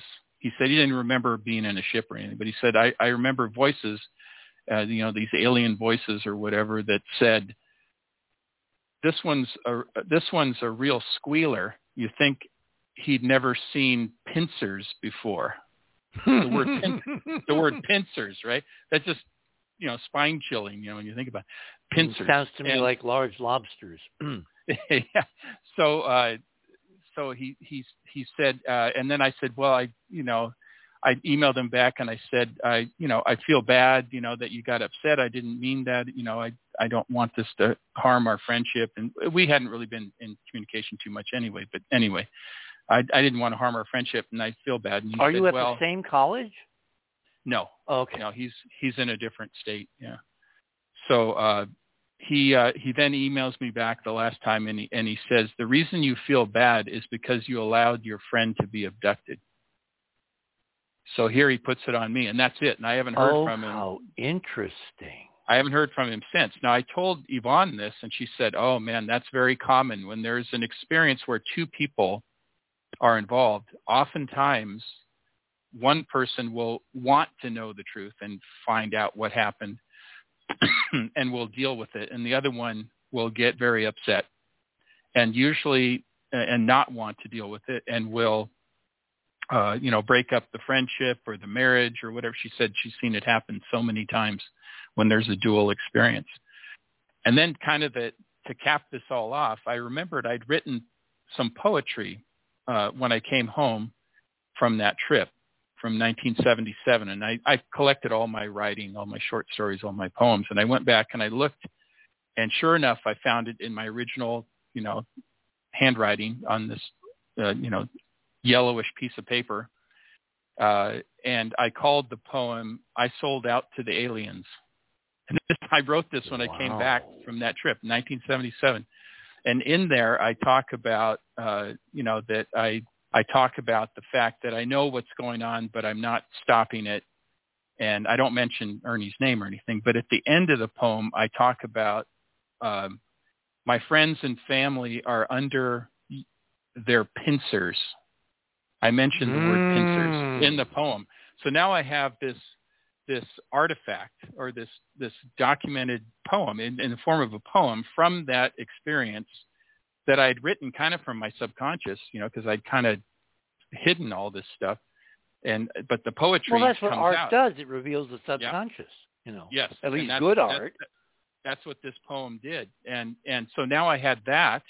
I had Ernie telling me what he, you know, thought happened, and the fact that he shut it down, and uh, and and my both my uh, uh, conscious memories and my retrieved subconscious memories. So of the experience. So that was in 1977. and uh, so I just think that's you know it's fascinating because it has those different elements to it. And uh, let's see, 1978. Uh, 78 was the year that I, I joined the the army. I joined on Halloween, 1978. Oh my Uh, God. Yeah, it's a great time. So I was 20 years old. But that summer. When is so your before, birthday, if I may ask? Uh, September 3rd, Labor Day. Okay. Labor Day, right around Labor Day like every year. So uh, the summer of '78, uh, it was a horrible summer. I had uh, been sent to. I was. I went to Alaska to work. My dad, his old Norwegian friend, got me a job at a cannery. I wasn't working in the cannery. I was working uh, as a carpenter in the uh, at the cannery complex, you know, and helping, kind of a general helper. And I only stayed there for a month, and then I quit and uh, oh, my dad was so mad at me because the, the guy, you know, got really mad at him, you know, saying, why did you recommend your son when he's just this big goofball? And so I come back to, uh, to, um, Seattle and, uh, my dad and mom go to Norway. They'd rented out their house. So now I have no place to live and I don't have a job. So they my thought dad- you my- were safely working at the cannery. Yes, yes, that's exactly what they had planned. And then now it's all, you know, I was ruining their plans. They went to Norway anyway. I ended up uh, sleeping in my brother's garage because there's no other place to go. Well, I I have a girlfriend, but now she uh she decides that I I you know, I I was terrible to her. I was not nice. I was mean and she broke up with me. So now I don't have a job. I'm living in my brother's garage. My girlfriend broke up with me. Uh, my brother's mad at me because he thinks I'm a freeloader, right? So Mhm. I'm I'm just in a very bad place in How my much older is your brother than you? Nine years older. Oh, okay. So he's working as full time as a carpenter, you know, and he's it's his So he's own almost house. 30 and you're 20. Yeah. And uh so in in the middle of the night in the on this bare mattress and I'm I'm ready to uh to end to end my life. I mean, I'm just I figured that's it. So I was uh I had a knife and I remember I and this is a horrible thing and I know suicide is is a big, you know, it's a horrible problem and especially with veterans, you know. But anyway, I I had this knife and I was ready. I was going to, you know, trying to build up the courage, I guess, to kill myself. And uh all of a sudden this this like uh beam of I, I I describe it as fire, but it's more like particles, like a particle beam coming up out of the garage floor through the ceiling of the garage. It just erupted, and it was very loud, and it was very intense. And I remember feeling the heat of it, and I had to like pinch myself, make sure I wasn't dreaming, and that no. This so was, it was it was it a beam? Was it a Yeah. cone? It was like it was like a a, a, a beam. I would it shaped like a tube, you know, but in in a you know particles. so so it looks like particles like uh, dust particles scattered in a laser. yes. And what that, that color be were they? Description. I think there were multiple colors. It looked like fire colors to Oh, me. I like mean, that's what it- rainbows, like twinkling. That's what it reminded me of. Wow. Kind of like And and like and, you know the different colors in a fire. You know, and how big was the me. cylinder, extending from the concrete floor would up to the roof? Yeah, and I would say the uh, diameter was probably oh about a foot and a half, maybe 18 inches or so, maybe more, maybe 24 inches. Wow. Okay. And uh, so this is erupting, right? And uh, so the, these are my conscious memories of what happened. I, I, I remember this, and I remember kind of a, a, a low voice, like I, I couldn't make out what they were saying, but it's like a low kind of guttural voice telling me something. Those are my conscious memories. So I did a, uh, um, a hypnotic regression with Yvonne again. now, who is and- this Yvonne person, the therapist? She she is a, uh, a, a pretty much. I mean, she's a really well-known hypnotherapist uh, here in uh, set up here in Southern California. She's also the president of CERO, the Close Encounter Ah. Resource Organization, and she's really well known in the UFO community. The folks that say maybe you shouldn't talk about everything. Well, yeah. I mean, well, there's just some of the people were complaining about me. So then she said, well, maybe you shouldn't share it with the whole group. yeah. Hmm. I, I was trying to be nice. I didn't want to cause her because they were giving her grief. So I said, okay, I don't want to cause you a problem. She's a very nice lady. But anyway, so, So, yeah, is, I'm, uh, I'm I'm sorry to be so metonymic, but is she a No, no, professional? is she a Yes. ther- Does she do this as a as a living? Does she have clients? Okay, so Yes, she, has so she yeah. has the expertise to walk carefully without leading the witness. Exactly. Yeah, because that you know that's you have to be very careful with with that because otherwise you're putting ideas in people's heads and you want to draw out their subconscious, not build a, a you know a scenario for them. Okay. but uh, but anyway, so she uh, uh, you know I have this hypnotic regression. Uh, at that point, I um, I realize that I'm being taken up, eventually taken up in this beam through the ceiling of the garage, you know, the rafters of the garage through, and the I remember the the the ceiling or the roof opening up, and I could see the stars. Okay, and I'm just taken up in this beam. I don't go anywhere other than up into the you know above, you know, into the sky or into the night sky. And then I'm brought back down. And that's what I, what I remember. Now I do remember some shadowy figures, but I don't have a lot of detail. I, even with the regression, I didn't have a lot of detail about it. Because you didn't see them at the time. Right. And uh, so next thing you know, I'm I'm back down on this mattress. The particle beam disappears, and I see the knife, you know, on the side of my mattress, and I have lost any inclination to want to kill myself. I mean, it was just a. Oh well, that's good. Yeah, so I, I consider it a, a rescue operation. That's what I call it. I call it a rescue. Well, it's operation. a very hands off because they didn't communicate, right? It was just yeah. kind of like a well, they did try, but I didn't quite understand what they were saying, and I don't remember. All, all I know is that I was taken out of that situation at the moment that I was, you know, going to do it, and uh, and, and then I shown the universe into the night sky, the stars. I remember the you twinkling were shown stars. the universe. Yeah, and I, I realized that uh, now, putting it all together, uh, I, I, in fact, I had even uh, block the idea that I was going to kill myself. I, I somehow, even though I had this memory, I didn't put it all together for some reason. It was totally blocked. So you remembered you were in the garage with the beam on the mattress Yeah. on the floor, but you didn't remember why you were poised at that moment with a knife. Yeah, I, I, I didn't put it all together, but now I realize. And oh, that came I- out in the regression? It added to what I remembered, and it made sense. Why do I have the knife?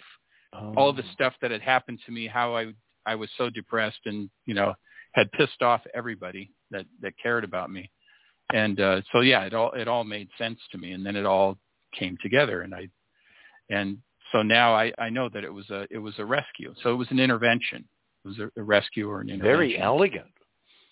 and uh, so that yeah, so that's in in 1978, and um, So did you float back down on the mattress with a, a decision to do something different?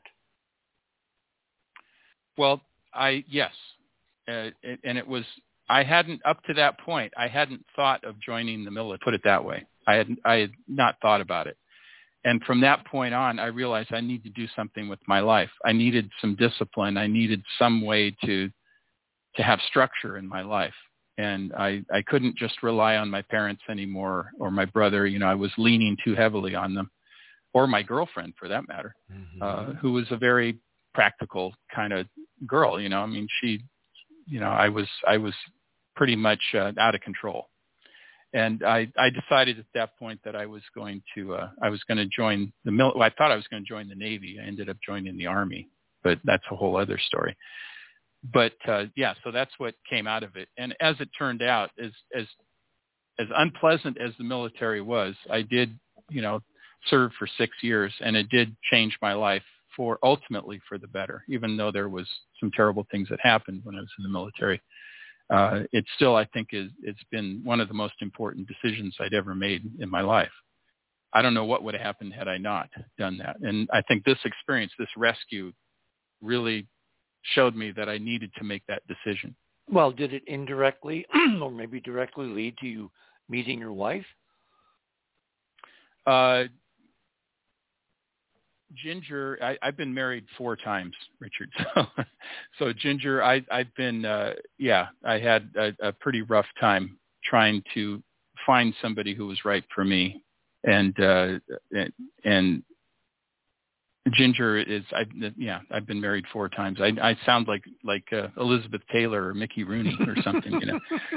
I don't. I, I think maybe they've been married more than many, you know, more times than me or Shabor or somebody like that. but uh, uh, those references are kind of from a while ago. But I, yeah. So I would say that uh, all these experiences are, have, uh, that's why I call them. I don't call them abductions. I call them reunions. I call them rescue operations. I, I, I know there are people that have had terrible experiences, and, and I'm not saying these things are not traumatic, you know, because they can be. In fact, I didn't mention it, but in 1964, that experience, um, you know, even though it was ultimately a great thing, I was saved from a, a child, you know, molester. I for for two years I had to go to a speech therapist. I I was speaking fine before, And after that, I had to go to a speech therapist. I was taken out of class every day to go and and learn how to put sentences together because I was stammering and stuttering so mm. much. And of course, when you do that, you get teased by kids, so then you get more silent. Oh, mercilessly. So I, just, I was just I was not talking and not communicating, and and my parents didn't really understand. You know, my mom said, "Why don't you just just say it?" You know, and I I would get Oh, worse my. when I put pressure on. Oh, and my. you know, I mean, God bless her. She didn't know that you know that's not going to help. But uh, the speech therapy did help, and now, as my wife says, I don't stop talking. I'm just talking. all the time. And I I talk. You know, Bruce, talk I had for a living. I had exactly the same problem. so my antidote, which was kind of self-imposed, I I got a job at the planetarium in in Springfield where I had to talk to the public every day. Oh yeah. And now, of course, look what I'm doing. And you know, I've been a Yeah. NASA consultant. I've been network television, both on and off the air. I mean, look what I'm doing. And my prescription is something so simple. And it was simply I had to get myself out of the way. hmm And to do that, I had to find something to fall in love with. Not someone, something. And I've been in love ever since.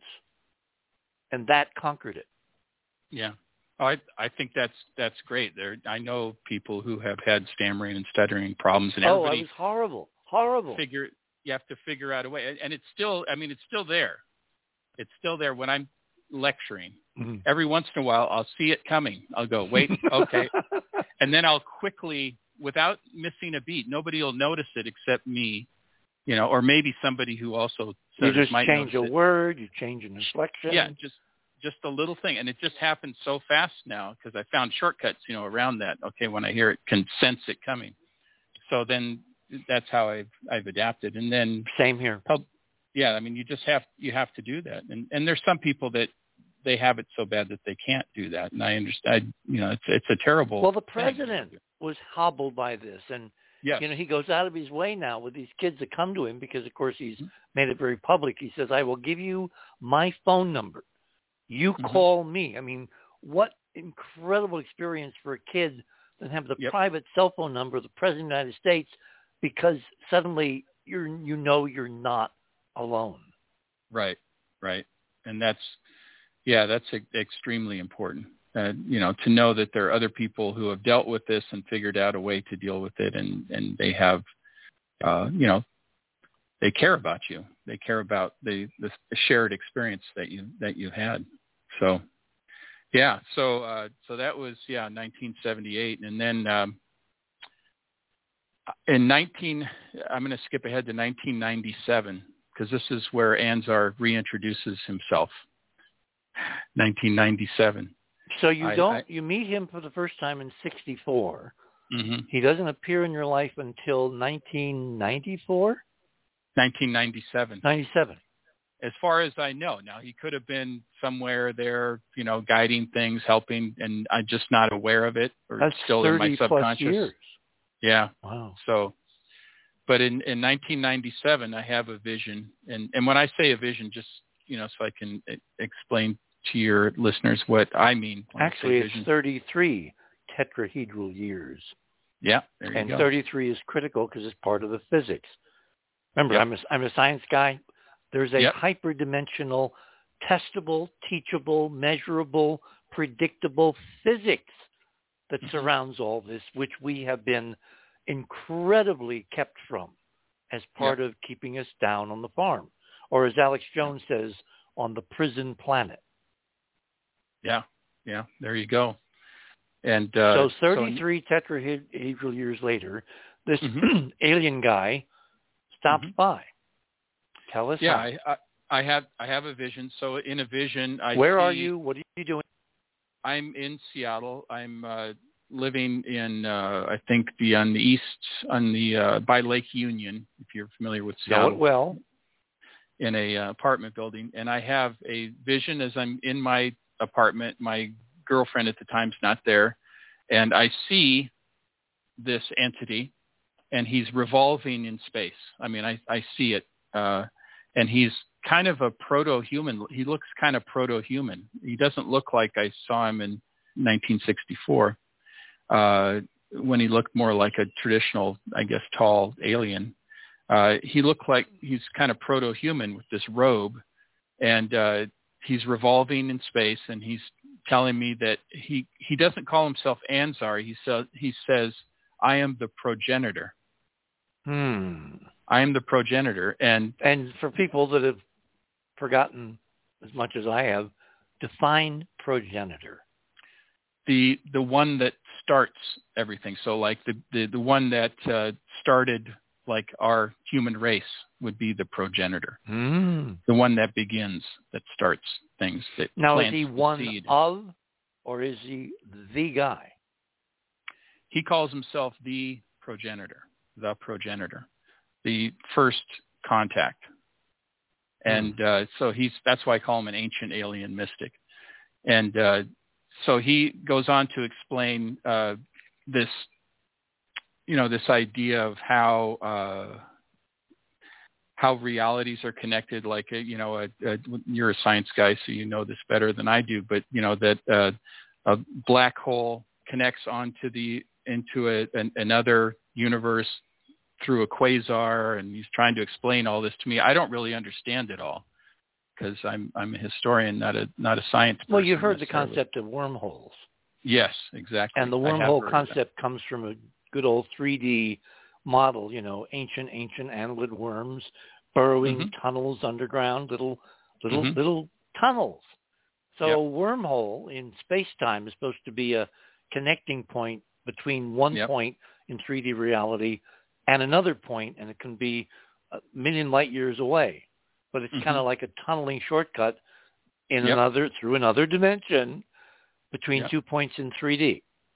So he's explaining this to me, and he's then he gets into this like this kind of Zen discussion. He says, "Remember, there there is no uh, light without the dark.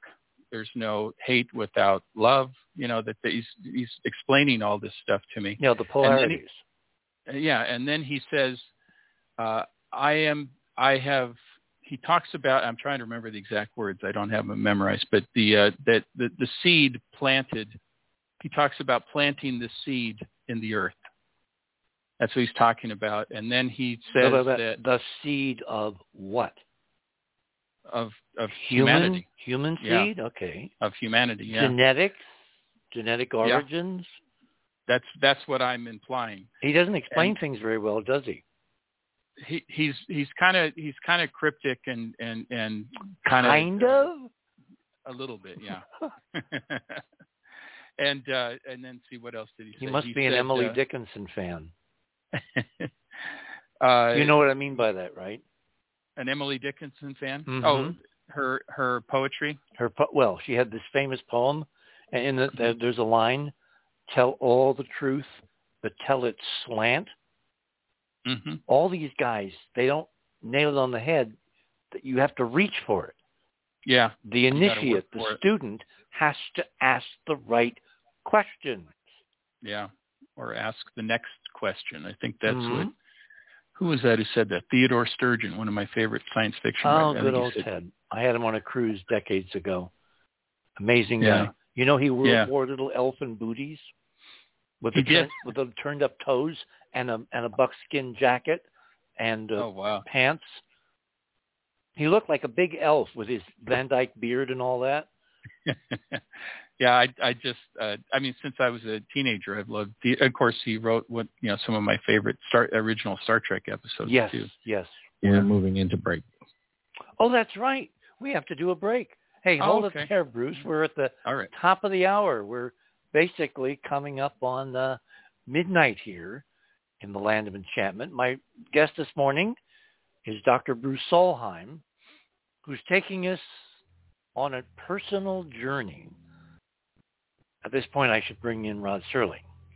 You know, there's a signpost up ahead. You're no longer in just 3D. You are on the other side of midnight. My name is Lucy Hoagland. We shall return.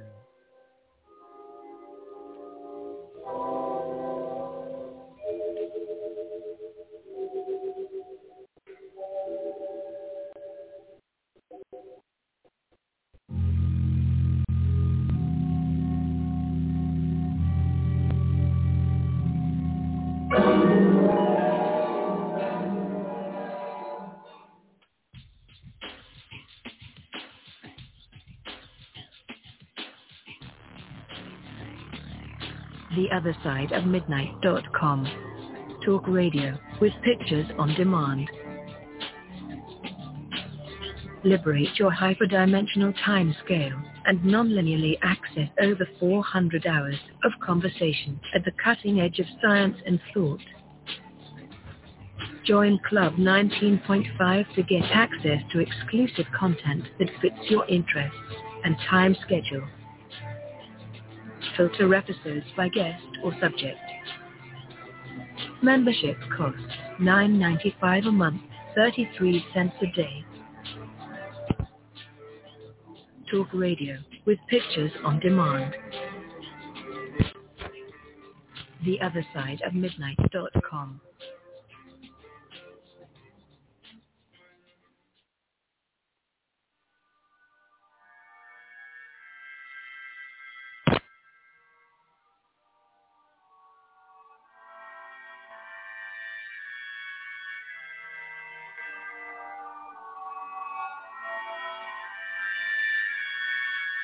And welcome back, everyone. It's the witching hour, the other side of midnight here in the land of enchantment, here in the in the high desert. My guest this morning is Dr. Bruce Solheim, and we're taking a journey in another set of dimensions and meeting beings that uh, you don't normally find on a bus or a train or in carpooling to work or even on a Zoom call.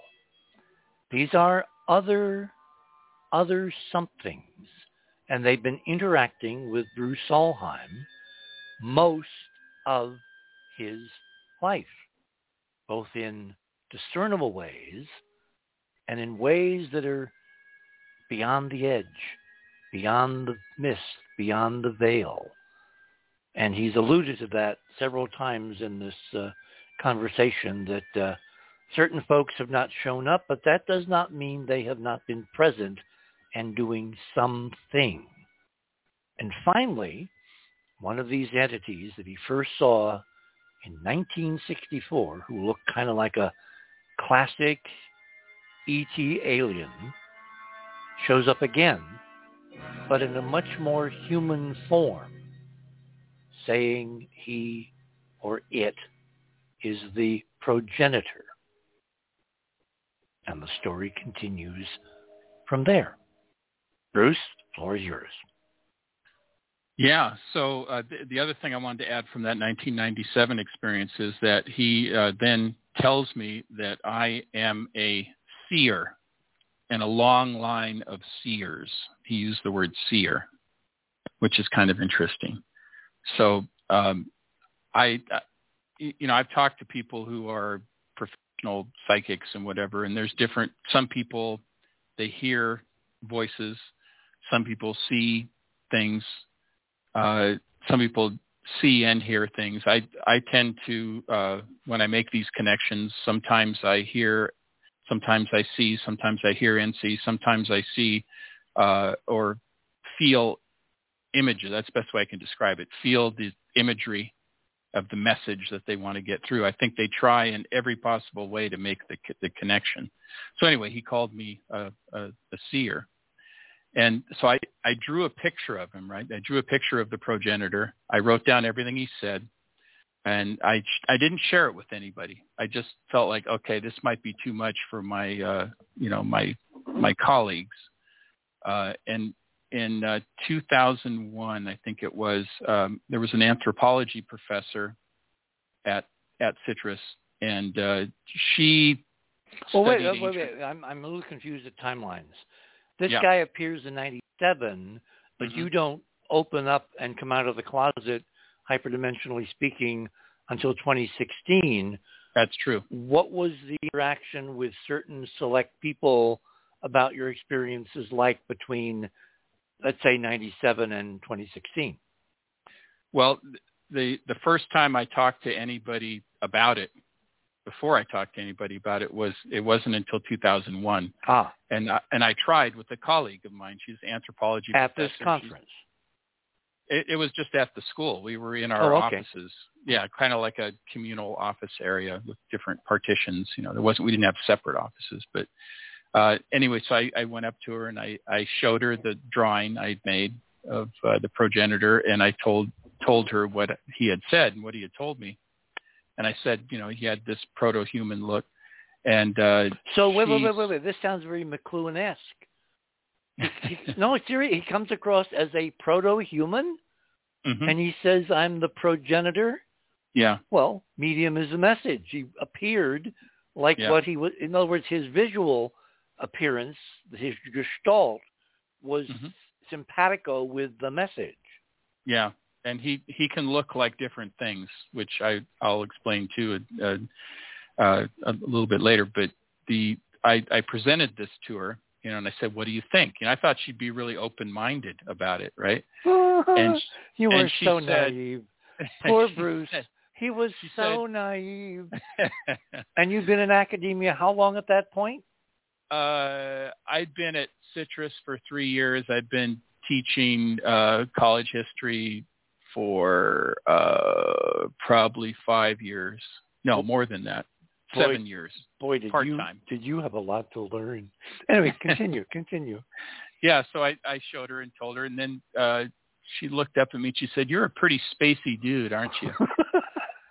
and I said, "Well, yeah, I guess so." And and then she just went on and she just ignored me, you know. So I said, "Okay, that's it. I'm not going to talk to anybody. This is, you know, I'm so nothing scratched her anthropology bump to kind of want to know no, the rest of the story. Oh wow. no, no." You wonder She- how these people get into these professions that are supposed to ask questions because science is not supposed to know anything until you ask questions. Yeah, I I just thought she'd be the the right person to ask, you know, but I guess she wasn't. So I Was she a it, uh, physical anthropologist or a cultural anthropologist? physical physical anthropologist. So she dealt with bones and radiocarbon dates and the, the hands-on stuff. Okay. yeah, okay. Well, Yeah. that's partially an explanation. yeah. So, Uh, but as far as I knew, I thought that she, uh, you know, was studied. Uh, she also was. I don't know. other she, was, cultures, origins of humanity. she she she was of uh, Icelandic origin, so she was really interested in, uh, you know, pagan rituals and pagan religions and things like. So I just okay, well, Wicca. Okay. Yeah, so maybe she'll be open to. But no, no, she slammed the door right away. Boy. And, and she was a very nice person. and I don't mean to disparage her, but that that was well, that she's anonymous. We can me. disparage her all we want tonight. That that that discouraged me right away. And I said, okay, I'm not going to tell anybody else about this. So that And was your so I- basic red flag. Do not Mhm. ever come out of closet on this. yes, exactly. And uh, Negative then- reinforcement. so then it it wasn't until uh, yeah the Like your kindergarten teacher. yeah Wow. you have to to keep it hidden, keep it hidden, keep it safe, right? Mm-hmm. Lord of the Rings. So I in in 2016, as I explained, that's when uh, uh, my friend Gene passed away. Talk And, about Gene. uh, Talk. Give us some background on Gene. Yeah, Gene Gene uh, was Norwegian American. His father uh, was from Norway. His uh, was an immigrant. Came over, I think, on the same boat, if I remember correctly, as my parents. They came over at the same time. Uh, And when you and, say uh, boat, we mean ship, big ship. a ship, yeah, the Stavanger Fjord, yeah, the Norwegian American line, yeah. Ah. in 1948 he came over and he married a lady who was uh the daughter of norwegian immigrants and they were from north dakota or south dakota one of the dakotas right? And uh so uh he he we grew up together. From little kids we grew up together. So we were very close and stayed in connection. You know he he became an actor. Uh, he was a very talented actor in the Seattle area. He's appeared in in some TV shows and stuff. And unfortunately, he developed uh, uh, cancer, lung cancer, uh, even though he was not a smoker. I forgot the name of it, but uh, and the type of cancer. But he developed it, and um, he passed away in uh, September of uh, 2016 and uh, we'd even worked together on a play. I mean, we were planning to do more together, you know, work together in theater, and yeah. So he he passed away, and a month later, I had a vision of him, and uh, he came to me, and this was I was here in the in our house here in Southern California, and I was kind of looking towards our walk-in closet, and I saw him there. I saw Gene there. Oh, so this was a conscious Yes. daytime Yep. visual. Well, it was it was like early in the morning, but I was awake, and he came to me. I could see him. It's kind of like a holographic image, you know. It wasn't totally, you know, solid, but it uh, it was very real looking. And you could I see him, but you could see through him. Right, exactly.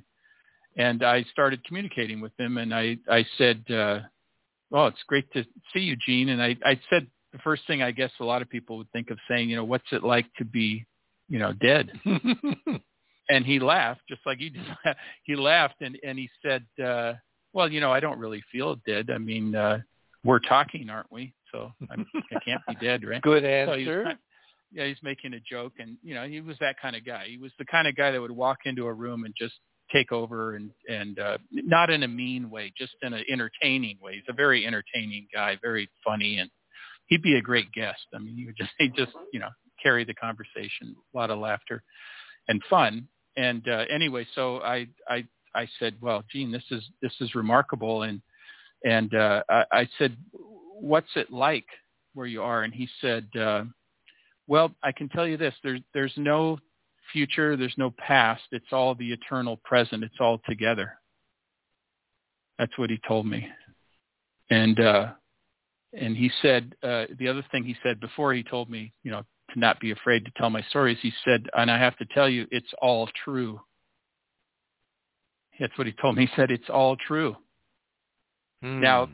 I wasn't quite sure at first what he meant. I just thought, you know, like you mean everything that I suspect, everything that's happened to me in my life. It's it's not a, it's not a dream. It's not an illusion. I've been hiding it. I haven't talked to a lot of people about it. Uh, it's all true. So that's what I took it to mean. I confirmed that later with him. But anyway, this was this conversation, and uh, and then he said, and by the way, the time it's time for you to tell your stories uh, it's time for you to tell your stories. Hmm. Okay, question. Yeah. Did did he tell you why it was time in 2016? He well, the only thing he he didn't tell me exactly why, although he said you have nothing to fear. That he said this, you can do it, you can do it, and it'll be fine. See- it'll, it'll work See, out. from our work, our research, I can tell you why. and that's Mhm. where this see science is about correlations. Yeah, It's yeah. a process. It's not about belief. It's about a process. If Yeah. you apply the process, as my friend Stan Tenen said, if you turn the crank and real stuff comes out, it doesn't matter how weird the real stuff is, it's real. So Mhm. the reason it was 2016 is because the uh, the academics in the 40s, when they were putting together the Mayan calendar, they got it wrong. It wasn't 2012, which was the transition date. It was 2016 and it Mm. has to do with alignments. You know, galactic center, solar system, Earth, you know, uh, solstices, all that. It's all about geometry at the 3D level, and the geometry determines resonance patterns.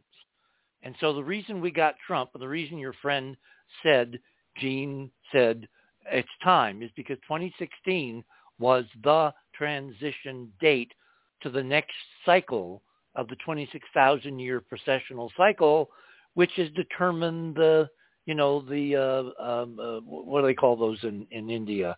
The uh, Vedic cycles. Mhm. You know, that it, it, it's, again, it's part of this resonance hyperdimensional torsion field physics. So the reason he said, without telling you why, it's time is because, according to the physics, it was and is time. Well, that makes sense, you know, because it really did. It really did open everything up, and uh, We and can I, go back to, by the way, the New Testament. Remember when uh, Mhm. when Christ is asked about, uh, you know, saying certain things, and he talks about throwing seed on barren ground.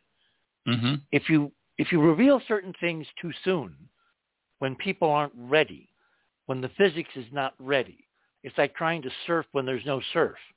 right. You surf when surf is up. Well, surf is up. Look around the planet. Look at what's going Mhm. on. Everything is happening now because Yep. it's time. Yep. Yeah. No, I, I, you know, I, I totally agree with you, and that's that makes sense. And uh, the the other thing he did, he even gave me the title of the book. He said you should call it Timeless. Mm. He said because we are timeless. That's when he he explained, you know, the past and the present, or that everything is connected. And uh, so that's when I started. Okay, and I started compiling all the stories that I had written, kept hidden, and uh, remembered other things, and just came out with my first timeless book. But even then, I was just putting my toe in the water because I didn't share kind of self-edited some of the more I didn't talk about aliens for instance at all in the first book. When did you write the first one? Uh, I think it was 2000 it took me till 2018 2000 yeah, I think it was oh, a year God. and a half later. Yeah. You know, a year and we're we're later. we're well past 1947. We're into Star Mhm. Trek, Star Wars, you know, the the uh, MC universe. Why didn't you mention aliens in the first book? uh, because I was still afraid a little bit. I was still afraid of going too far. Plus, I I I, I But know. aliens are kind of the coin of the realm. I, I know. I know. Hell, even I- NASA was talking about them back in 1960. Uh, I'm sorry, yeah, 60, 59, 60.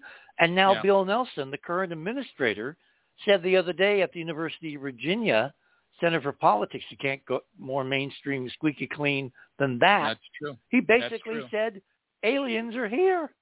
Yeah. So what inhibited you? Your friend was- Gene is probably not very happy. Well, I he pushed me, but I resisted, and I Hmm. just I came out with the first book just with, you know, my ghost experiences, demonic stuff, angelic stuff, you know, that type of stuff. Mm-hmm. And then the second book, I, I didn't know I was going to write a trilogy. I, that I didn't know. It just kept happening. I, I think he kept giving me nudges, not just him, but Anzar, I think, was giving me nudges too. And uh, I uh, uh, I came out with the second book, which where I did mention uh, alien contact. I think that's where I first mentioned uh, the, the progenitor.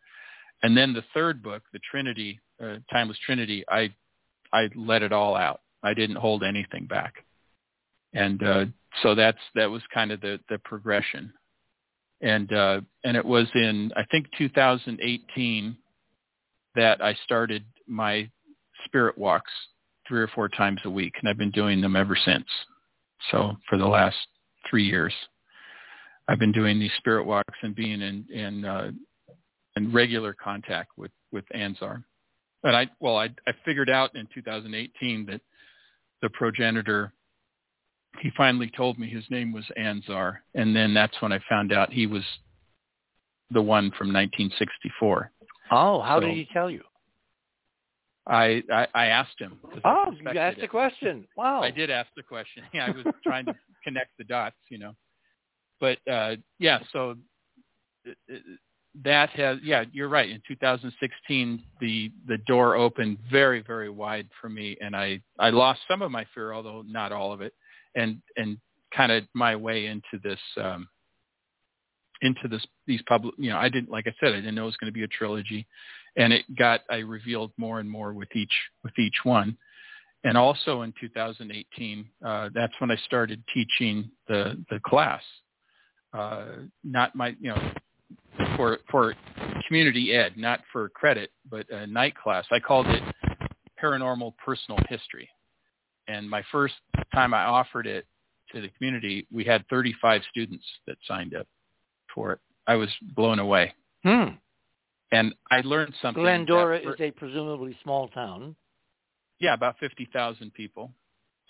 And uh, I had 35 students ranging in age from 18 to 80, uh, all different races, ethnicities, Wow. you know, gender, and so forth. And um, I learned very and, quickly. and this was done under the auspices of the college. yes, nobody was more surprised than me. Okay, They- okay, stop there, stop, stop, stop.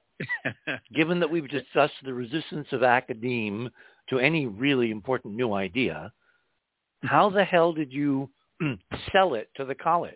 Take us through That's- the steps. Yeah, I just I proposed it to the uh, uh, the dean of continuing education, and uh, I kind of got a, a not a rejection, but kind of a lukewarm response. And they said, okay, write it up the the lesson plan or the you know the the description and the catalog description, and uh, we'll put it through, and it has to be approved by the board of trustees. Unanimously the, or a majority vote? Well, I, you know, there's five on the board, so three out of five. So that that's okay. how they pass anything. Okay. And and so I uh, suspected, okay, I'm going to give it a shot. I don't think they're going to approve it, but they but they did. I don't know if it was a Ye of little approval. faith. Gene said they, it was time.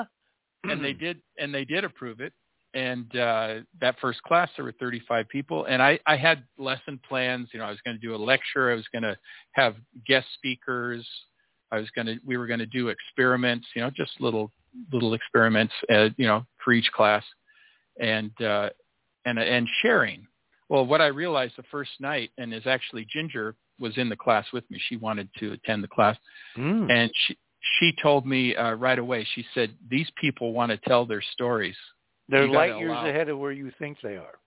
Yeah, they they are ready and they need to tell their stories. That's why you're here. That's the main reason you're here. And you're offering a place for them to do so where where they will be accepted, they'll be listened to and they won't be ridiculed. Classic That's, military information. as soon as you make contact with the enemy, all battle plans go by the wayside and you improvise. Yep. yep so then I, I figured it out. I made, you know, half the time was people relating their experiences, and there were 35 of them, so you know they couldn't all do it every time. No, but they would take turns, and then I would take some of the things they talked about, and then I would have like a about you know uh, uh, maybe mediumship, or I'll talk about apparitions and the theories behind it, and you know different things, and then we'd have a guest speaker sometimes, and I had uh, like I mentioned. Uh, um, uh, oh, what's his name from IONS? Now I forgot his name. Jeez, how could I forget his name? Uh, Dean Radin. So he was he was our first guest speaker. Oh, yeah. Uh, Dean's been on the show several times. Yeah, yeah, he's a cool guy and uh, high-powered lecture, you know, for my students, but they still got a lot out of it. Um, I had a member of the clergy uh, speak, and he, he one of my favorite quotes. He said, uh, "If if God isn't paranormal, who who I love it. yeah, that's what he said. I thought that was great. Well, and then, he's, uh, he's the first extraterrestrial being. Yeah, and and then I had a magician, professional magician. He's uh, been in magic for like 50 years. And you mean like a Penn and Teller type? He's uh he's more of a traditional oh magician. Oh, yeah. a Magic Castle. Yeah, Magic Castle type guy, and okay. he he doesn't talk during. He he calls himself the uh his name is Dale Salwak, and he's called the uh, the gentleman of magic. He always has the mm. you know the tuxedo. He doesn't talk at all. So Does he have a cape? Red line cape like Mandrake. Remember Mandrake the magician? Yeah, I do remember Mandrake. No, he doesn't. He doesn't have a red line oh, cape, darn. but he does have the the tuxedo. So mm. he's very formal, formal attire. And uh, he came in with a couple of his uh, student magicians. They put on a great show, and then we asked questions about, you know, is there do magicians use something beyond just sleight of hand? Is there, you know, another oh, dimension to it? I had this argument with a very yeah. dear friend of mine who was a hard scientist, physicist mm-hmm. in a cab going up Fifth Avenue one evening. Mm-hmm. Um, and I argued with him that real magicians mix the stage stuff with real stuff. And yep. he got so angry with me. This yep. is back in the 70s. Yeah. No, that's exactly the you know, and he he said yes. And I said, are there some magicians that are kind of on the darker side, you know? And he said, yes, mm. there are those too. He doesn't really associate with them, but who yeah, there are a, those. Who've made a deal? Some some so, kind of so special, they can be more proficient. Yeah, and more amazing. Huh. I guess. yeah. Well, yeah. Yeah. More uh, proficient. yeah. Okay. Yeah. Yeah. So I The classic deal with the devil. Yep. Wow. Uh, and then let's see who else Power we had. will go uh, to anybody's head. Wow. Okay. Yeah, then we had uh, you know psychic. Well, we had a couple of psychics taking the class, which was pretty cool.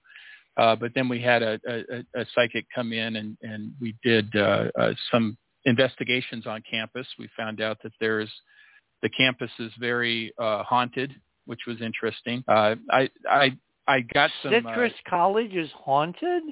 oh yes, What did it used And- to be? it. Well, who knows what it? I know there was farmland there before, and then of course before Well, that's where it got its name, Citrus, Southern California, oranges, you know, kind of like Yep. Pasadena.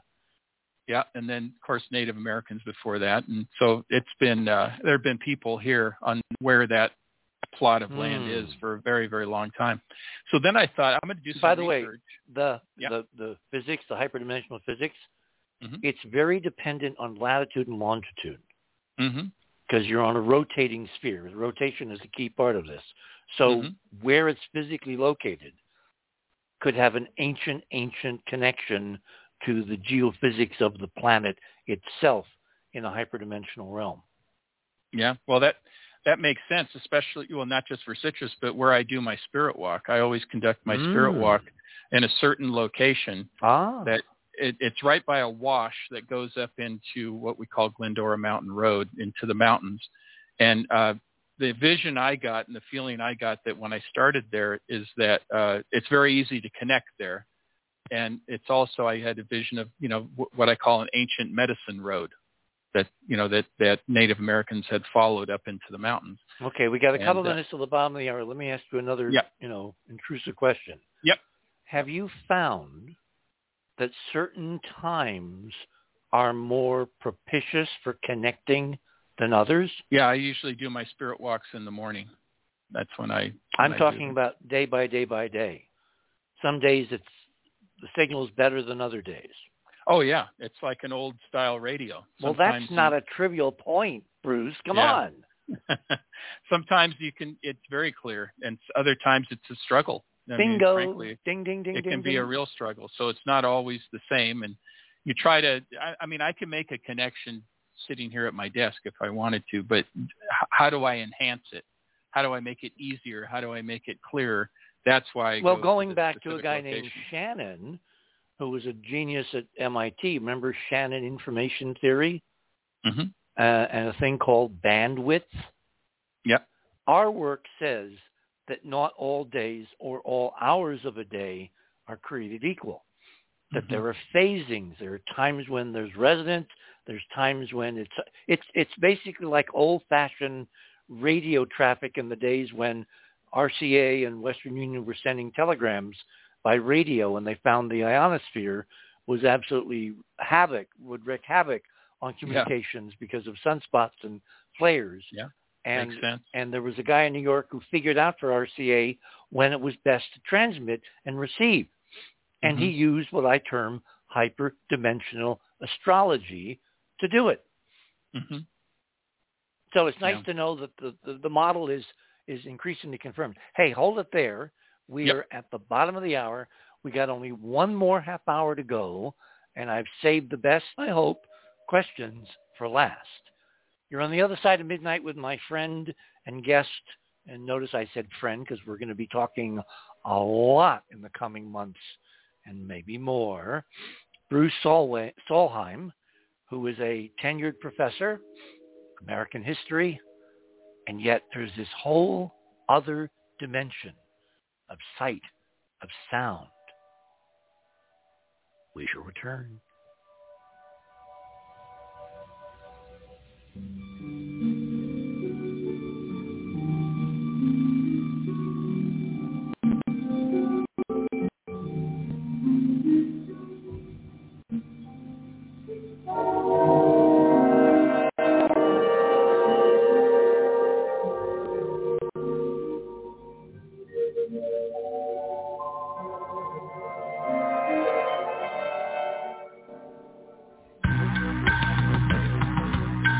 theothersideofmidnight.com. Talk radio with pictures on demand. Liberate your hyperdimensional time scale and non-linearly access over 400 hours of conversation at the cutting edge of science and thought. Join Club 19.5 to get access to exclusive content that fits your interests and time schedule. Filter episodes by guest or subject. Membership costs $9.95 a month, 33 cents a day. Listen while you travel or as an environment for your endeavors. 8 cents an episode, two and a half cents per hour of content. theothersideofmidnight.com.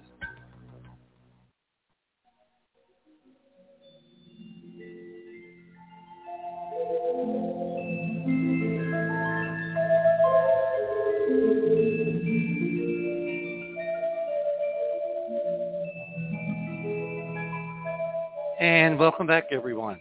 Sunday night, Monday morning, November 7th, 8th, here in the land of enchantment. My guest this morning is Bruce Solheim, and he's been taking us on a fascinating and kind of deliberate, because I wanted to stick with a kind of a timeline of metonymic this and then that and then that. And now we're up to Trans 2016 his departed friend said it's time to go public. And he somehow got permission from the board to hold public classes under the auspices of the college. And 35 people, diverse, interested, experienced, show up and define their joint exploration. So Bruce, please continue. Well, yeah, thank you. Thank you, Richard. You're very kind. Um, yeah, so these were these were wonderful people. They were absolutely wonderful people, and I taught the class for I think it was about a year and a half before you know the pandemic wouldn't allow us to be on campus anymore. And I asked the students if they wanted to uh, continue online, and they voted no. They'd rather be in person, which makes a lot of sense to me. Mm. Uh, so they they're waiting for us to come back on on campus, which hopefully will be next year, and I can fire it up again. But um, yeah, I just I I really I really enjoyed this class, and and uh, I, and then of course when the books came out, then I started uh, speaking like I am to you, you know, on on the radio. And uh, I have to tell you about an experience I had that also relates to my class, but uh, it was um, on another late night show. Uh, I was uh, after I was on that show, I was contacted by a film uh, producer, and he said, uh, "Yeah, I'd like to meet you. I'd like to uh, fly you out to Chicago, and uh, you know, test your psychic abilities." Now, the, the lessons are just I'm getting these lessons all the time. So my when he said my, test, is he talking Rhine cards, stuff like that? No, he was going to take me. He was going to film me, mic me up, and film me as he took me to different sites that are known, at least to him, ah. to to have you know strange things happening there. So see if you can tune in on why this site yes. is okay. Okay. Yeah, and he wasn't going to give me a. The only clue he said these would be, you know, these kinds of sites, but he didn't give me any other clues. So he said, I'll, I would like to fly you out there and, and test you and film you because uh, he wanted to do this documentary or this film. He said, I think you might be the person for it. And so I took it as a challenge and say, okay, I'm really going to show. Well, you this. got all this help. Hell, there's Yeah. John and Big John and Anzar. Sla- By the Yep. way, do we ever find out what Anzar means? it has uh, i did some research on it and there is a uh, it has meaning in the uh, in north africa the rain god you know there's a rain god it's also uh, in uh, northern iran there is a town called anzar uh, there's also interestingly enough in uh, uh, one of the missions uh, uh, up in I think it's not San Juan uh, Bautista. I think that's it in Central California. Uh, there's a uh, uh, a Anzar High School there, and it, the name comes from the missionary who started that uh, that mission, and he is from the Basque region of Spain, which is kind of an interesting place in that the people, the Basque people, are the people with the highest percentage of Rh negative blood Indeed. in the world. So there's all these And they have a language base that doesn't seem to be related to almost anything else. yeah, it's they're very unique people. I I also have uh, Rh negative. I'm A Okay, negative. so Anzar Yep. has has a sense of humor, and he loves multidimensional puns and very McLuhan-esque. Okay. so uh, uh, yeah, now I can't remember where I was going with that. But anyway, uh, oh, the, uh, was I talking about the class? Yes. what I was talking Yes. about? Okay. All right. So uh, I. Uh, Well, you were all talking about being oh, oh, I flown going to, to Chicago. Chicago, and I said Yeah, you got this brain trust. It's kind of Yeah. unfair because Yeah. if you don't know something, you can call on friends in high places. Yeah. So I thought I just had to, like you said, get out of my way, right? Get out of my Yep, own way. Yep, yep. So I go to Chicago with this idea. I'm really going to show this Cool, guy. You know, I'm, cool. gonna, I'm going to show this guy. And I said, uh, but I'm not going to go unless I can take my wife, you know, Ginger, with me. He said, okay, I'll pay for you both of you to come out, put you up in a hotel, and then I'll take you out to these different sites. I said, okay. And the first day I was there, he took me to a, a location that was uh, west of Chicago, kind of in the uh, in the rural area. This old country road with these old buildings, and a, and, a, and a graveyard. This old graveyard. So I went there and I started picking up stuff. You know, I went to the graveyard. You mean out, very, out past the airport?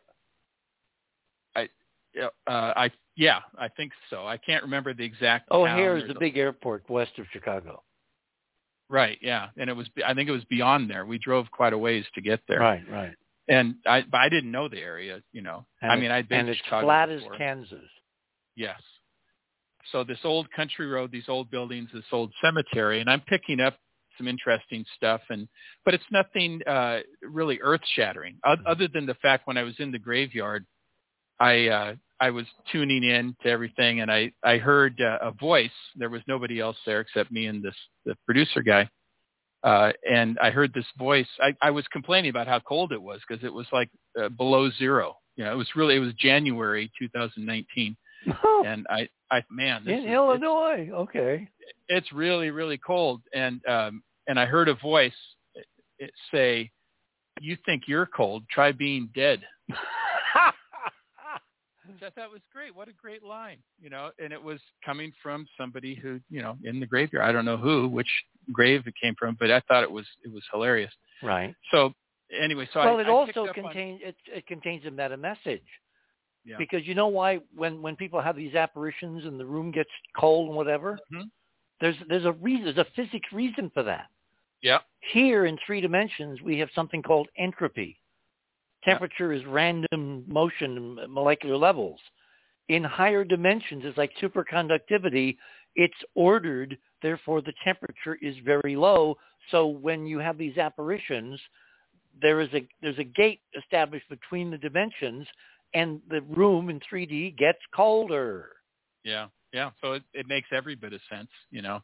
And uh well the that first sight I picked up on some things, but it wasn't very I could tell he was disappointed. He thought I was gonna be It wasn't really above background. it, it he he I, he was you know, I could tell that I was disappointed. You didn't knock Oh, your socks off. No, I did not. I did not. He was expecting real high drama, and I wasn't giving it to him. So I'm not really a high drama kind of guy. but anyway, so I, I'm trying. I'm really trying. So I thought, okay, I got to open myself up more. I got to be bigger and bolder, and you know, really let it let it out. So he took me. You he have took me to get the, rid of the fear. So he took me to the south side of Chicago, Wow. and it was a very bad neighborhood. yeah. south side of Chicago. And I got out and I thought, okay, I, I didn't do my usual protection, you know, my protection prayers and all the stuff that I do. I just walked out of the car, boldly stepped forward, and immediately I saw in my mind's eye like a, an old black and white film. And it was, I could see, it was like from the 1890s. I could tell the, the time period, uh, you know, it was the 1890s. And it was the, horse and buggies and people in dark clothing. There, it was really, they were moving very fast and they were ignoring me, totally ignoring me. But then there was a man in a dark overcoat, a bowler hat, a, one of those curly uh, waxed mustaches with dark eyes staring at me. And he was just staring. He was paying attention to me. Nobody else so was. he detected you. He detected me. Yeah. And I thought, man, that guy's kind of creepy, you know. And then all of a sudden, poof, it's gone. Right. So I said, oh, I got to make a connection. So I'm opening myself up more. So I'm walking into this alleyway in this very depressed neighborhood, uh, you know, in south side of Chicago. And I go up to a tree because I like to touch things that are old. And I sometimes can feel, you know, what's been going on there. It's kind of like a record. Right? And trees are very good HD antennas. Yes, I I I love touching trees. They they tell me a lot. So I go up to this tree. I'm about to touch this tree. I haven't touched it yet. And all of a sudden I'm driven into the ground. I mean like and I'm a big guy. I'm like six three, two seventy five. I'm like you know, a Mm. football size. So it drives me into the ground like I'm nothing and holds me down. And there's nobody there. So it's just an entity that's holding me down in the ground. The worst part of it, other than I I mean I hurt my knee and I hurt my toe, my left big toe and my left knee was that I felt like I was losing my will, you know, that I was ebbing. It was it was it was going away. You were under attack. I was under psychic and physical attack both in this dimension, and I could see under the ground. I could see men, women, and children reaching for me, you know, shrieking in in agony, and and they were all being tortured and killed, and it just it was awful. Finally, I was able to pull myself free and he didn't have the camera on me, but he had the microphone. So I'm narrating what's going on, right? So I, I was able to get up and I hobbled away because I'm injured. And he comes running out of the car with the camera, and uh, he said, "I can't. There's a problem with the camera." He said, "But I heard you." He said, uh, "What's going? You know, are you okay?" And I said, "No, I'm not okay. I want to get out of here. This is horrible. This is absolutely horrible. You, Mm. I feel like I've been, you know, he didn't tell me that it was going to be this bad, you know, and uh, well, that's what I was thinking at the time. And uh, uh, he Wait, said, You said he had a problem with the camera yeah, there was a problem with the he couldn't get it to work because so the physics was interfering Yeah. with the electronics. the the microphone worked, so he did he did hear me. But uh, he said, "I'm not feeling right either. There's something wrong." He's, I said, "Well, I I want to get out of here right now." So we went to the car, packed the stuff up, got in the car, and uh, I said, "Don't ever bring me to a place like this again." And uh, he said, and, and I said, "Besides, what what ha- you can tell me now? What happened here?" And he said, "This this was the site of the Murder Hotel that uh, Dr. H. H. Holmes had built uh, for the Chicago World's Fair Oh in the 1890s. my God! That was the exact site right there in the south side of Chicago. And uh, the and uh, the people I saw were you know in the dungeon or in those rooms, you know, being tortured and killed. And I guess up to 300 of them, and from what, what I read about him, and because I did research afterwards, Yeah. And uh, and so I looked, and the first thing that popped up when I got on the internet on the computer and I looked was was a picture of of Dr. H. H. Holmes, and that looked just like the guy. The guy with the eyes who saw you. yeah, yeah, that was the guy that was paying attention to me.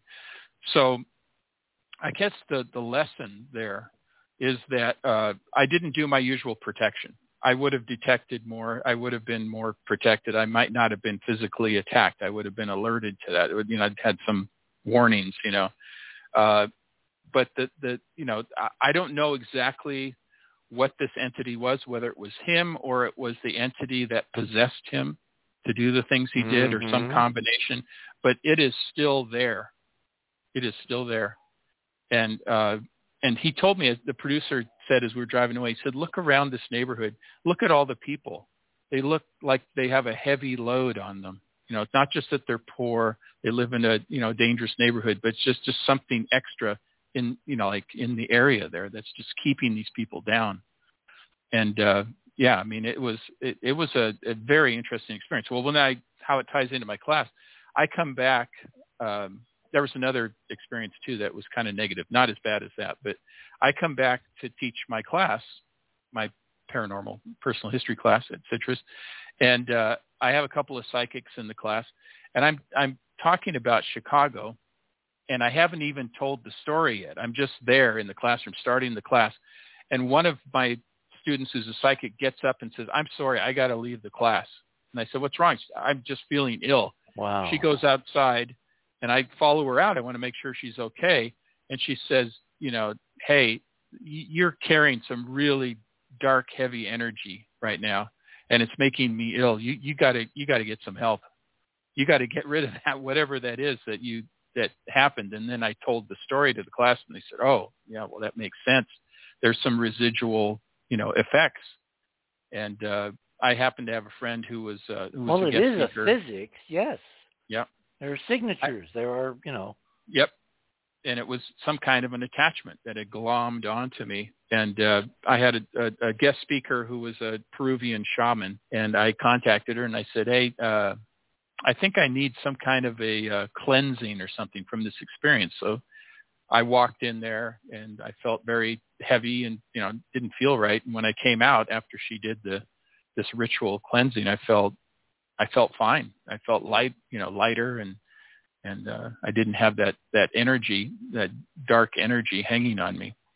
But um, so that that was kind of an, an eye opening. I mean, I've had other uh, you know similar kinds of experiences with the with the dark entity, but nothing quite as that combined the psychic attack and the physical attack. I mean, it was serious. You know, to drive me into the ground like that, that hard, to injure myself uh, when you say into the ground, we're talking 3D dirt or concrete or asphalt, whatever. What do you on onto the concrete sidewalk? So yeah. you were forced off from standing to what? Yes. Kneeling. On, to on my knees and my face down on the the concrete with my arms in front of me. I, I didn't hit my head, but I put my arms in front of me and wow. I'm being held down, and until I finally am able to break free.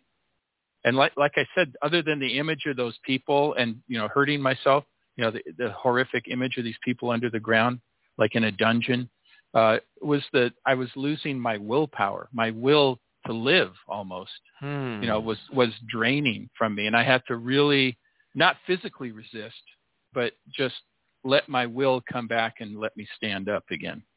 Uh, that, that's, that's one of the th- the most pronounced things that I that I remember, other than the you know the other details. But th- that was uh, yeah, that was quite an experience, and it was very real. I mean, it was not uh, imaginary. And or, at the same time, this producer's camera just quote malfunctioned. Yes, right, exactly. Okay, that's not coincidence, I don't think. no, like you said, physics, right? Yep. Yep. yeah. Yeah. Okay, we've got about 10 minutes, actually a little mm-hmm. less. Um, obviously, this is going to be a continuing conversation. If I haven't okay. scared you away with dumb metonymic questions. Um, no, it's been great. I've enjoyed it. Um, Anzar, mm-hmm. leave us with something. Remember, science is nothing if it's not prediction. Don't be afraid of the word prediction. Mm-hmm. What has Anzar communicated that will happen in the next, let's say, between now and the end of the year? Okay. Uh, well, something that he's been telling me that is ongoing is what he calls a leap of consciousness. And people are going to resist it, but we are undergoing a leap of, not a leap of faith, but a leap of consciousness. And he said it's tied to what he calls an era of reconversion. And what he means by that is this this next evolutionary step that we're going to take when we combine our science and technology, our incredible science and technology with the wisdom of ancient people who understood things that we have forgotten mm-hmm. or that, that a lot of people have forgotten. In previous everybody. eras and cycles. Yes. And we're going to combine that into what he calls an era of reconversion. That's the, the words that he uses okay. in, in this and this will lead us to take this leap of consciousness to the next evolutionary step where I think from what I am being told, we will be better connected to all the things that you're talking about, you know, the, the these hyperdimensional beings and it'll be much more a- accepted. But there's a lot of resistance to it, obviously. You think? So we're at war. The planet is and, at war and every possible weapon is being used, including turning good people into yep. people you don't recognize because there are missing factors. You know, yep. there are there are elements, tendrils of control being exerted up and down the spectrum because again, this is a unique moment. We haven't experienced this moment in the physics 26,000 years. That's a round number, okay? So mm-hmm. does Anzar say this is a moment that's coming, or is it a window with a knot of moments in the window for choice and decision? Yeah, it's it's it's not going to be a single moment. It, this is an ongoing process. It's a window, okay. Yeah, it's a window. That's the way I would describe it. And uh, you know, more specific things. Well, going back to the uh, the the pandemic, he told me a year before it began. He said there'd be a, a series of what did he call them? Not cataclysms, but uh, in, in other words, terrible events. I can't now it escapes me the word he used to describe it. Um, the events that this would was occur. in December 2018. Uh, yes, Because the This- pandemic no, became public in December of 2019. Even Right, though it yeah, was so- earlier, it was yeah, public was- knowledge was, in late December 2019. Yeah. Oh, he said a series of calamities. That's the word he used. Okay. Calamities. A series of calamities. Yeah. He, he, you know, this was in uh, uh, earlier in 2019. He told me this. Now he wasn't specific. He didn't mention a pandemic or anything like that. Uh, and he he did. Uh, and then let's see, in September of 20 September of 2020. So before the election, Slightly a year ago. yeah. So he told me that there will be a pocket revolution. That's what he called it. And then after he, and I asked for more clarity. on that, Foreshadowing. he- the the events of uh, of January sixth, Mm-hmm. because then he mentioned insurrection as well. Wow. Now, now I know that's a you know some people say okay insurrection. Some people say well not quite an insurrection, but that is the terminology that is generally you know used. And he he said that in September of of of uh, 2020. Have you written and recorded any of this? Yes, in my you know when I have the I keep my journal, you know my transcription from Mhm. every uh, every talk, every not every walk, spirit walk that I take. Right. Uh, oh, the other thing, scientific, and this you'll dig this because uh, he one of the first things he told me was uh, to be the light. He told me to be the light, and I I did some research on that and this idea of how it's connect. You know, what is it? You know, does it mean, you know, scientifically? Yeah, I You know, saw that on the figure it out. cover of one of your comics, Be the Light. Yeah, yeah. So here's the interesting thing with the comics is that I take a lot of what I'm learning and I put it into the fictional story of Snarc. These are like But graphic novels, right? Yeah, yeah. It's a, the first one was a comic book. It was shorter. The second one, Snarc Two, is a graphic novel, and all the other ones are going to be graphic novels. They'll be longer, at least 72 pages. And they're all available on the other side of midnight under Bruce's section of Radio with Pictures. So just click on his Yep. name under the banner on the guest page, and it'll take you right to what? How many comics and books have you written so far on this? Uh, let's see. I've written the Timeless trilogy, the Anzar book, and then the two comics. They're all available on uh, Amazon. And you're working on the Dr. Jekyll Alien Hunter as Yeah. we speak. Yeah, it's uh, the artist just sent me a couple more stories today for me to look at. Cool. So it's it's a different artist this time. It's a young a young girl. She's only 19, and she is going to be a superstar someday. I mean, she's already incredibly talented. She she lives in Poland too, which is very interesting. Oh, wow. and because my artist for Snarc uh, is uh, Gary Dumm, and he's been an artist, uh, comic book artist since the 70s. Now, Snarc, S-N-A-R-C, is that an acronym? Yes. acronym? No, it's a it's a name that came to me when I was in a guard tower, working in a prison in Germany, in West Germany, when I was in the army the first time. It was just it came to me this idea of an of this alien guy, uh, hybrid, who comes to Earth and has adventures. You know, meeting human beings and having interactions. That's that's what I had at first, this idea. And then when I went to engineering school at, at, at Montana Tech after I get out of the Army the first time, I uh, was able to do a comic strip, a snarc comic strip in the school newspaper, the Technocrat.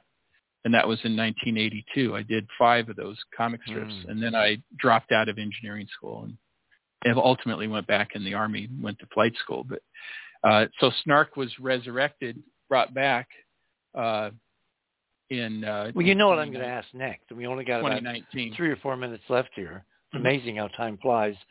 Yeah, I know. What does it mean? S-N-A-R-C. You know, I I don't know. I don't know. It just came to me, and I don't know where. You know, I, I well, I know where it came from. It came from the same place I'm hearing everything else from. You know, uh, the other the other dimension or one of the other dimensions, and it's. Uh, I don't know exactly what it means. Maybe you, you probably have a scientific explanation for it. No, no. But I'm ready to accept one if you got one. Maybe between yeah. now and the next time you uh, come back, yeah. um, you can ask somebody what it means. Yeah, I there is some technical term that is used in computer science, I think, or in uh, advanced mathematics and has something to do. So I'm probably gonna. I have looked that up, and but it, they spell it, I think, with a with a K. Mm-hmm. But uh, I'll, I'll see. when to... I was growing up, someone who was very flippant and and kind of uh, brassy and and mm-hmm. disrespectful was uh, snarky, being snarky. Yeah. Yeah, exactly. That's exactly right. I can tell you this. Ginger has great insights. She says, you know what? You're snark. I thought that was hilarious. Irreverent is is another term, you know. Yeah. Yeah. a, kind of a revolutionary, pushing against the against the river, against the stream. Yeah. So well, you know, the, the whole premise of Snarc is that he's this alien hybrid.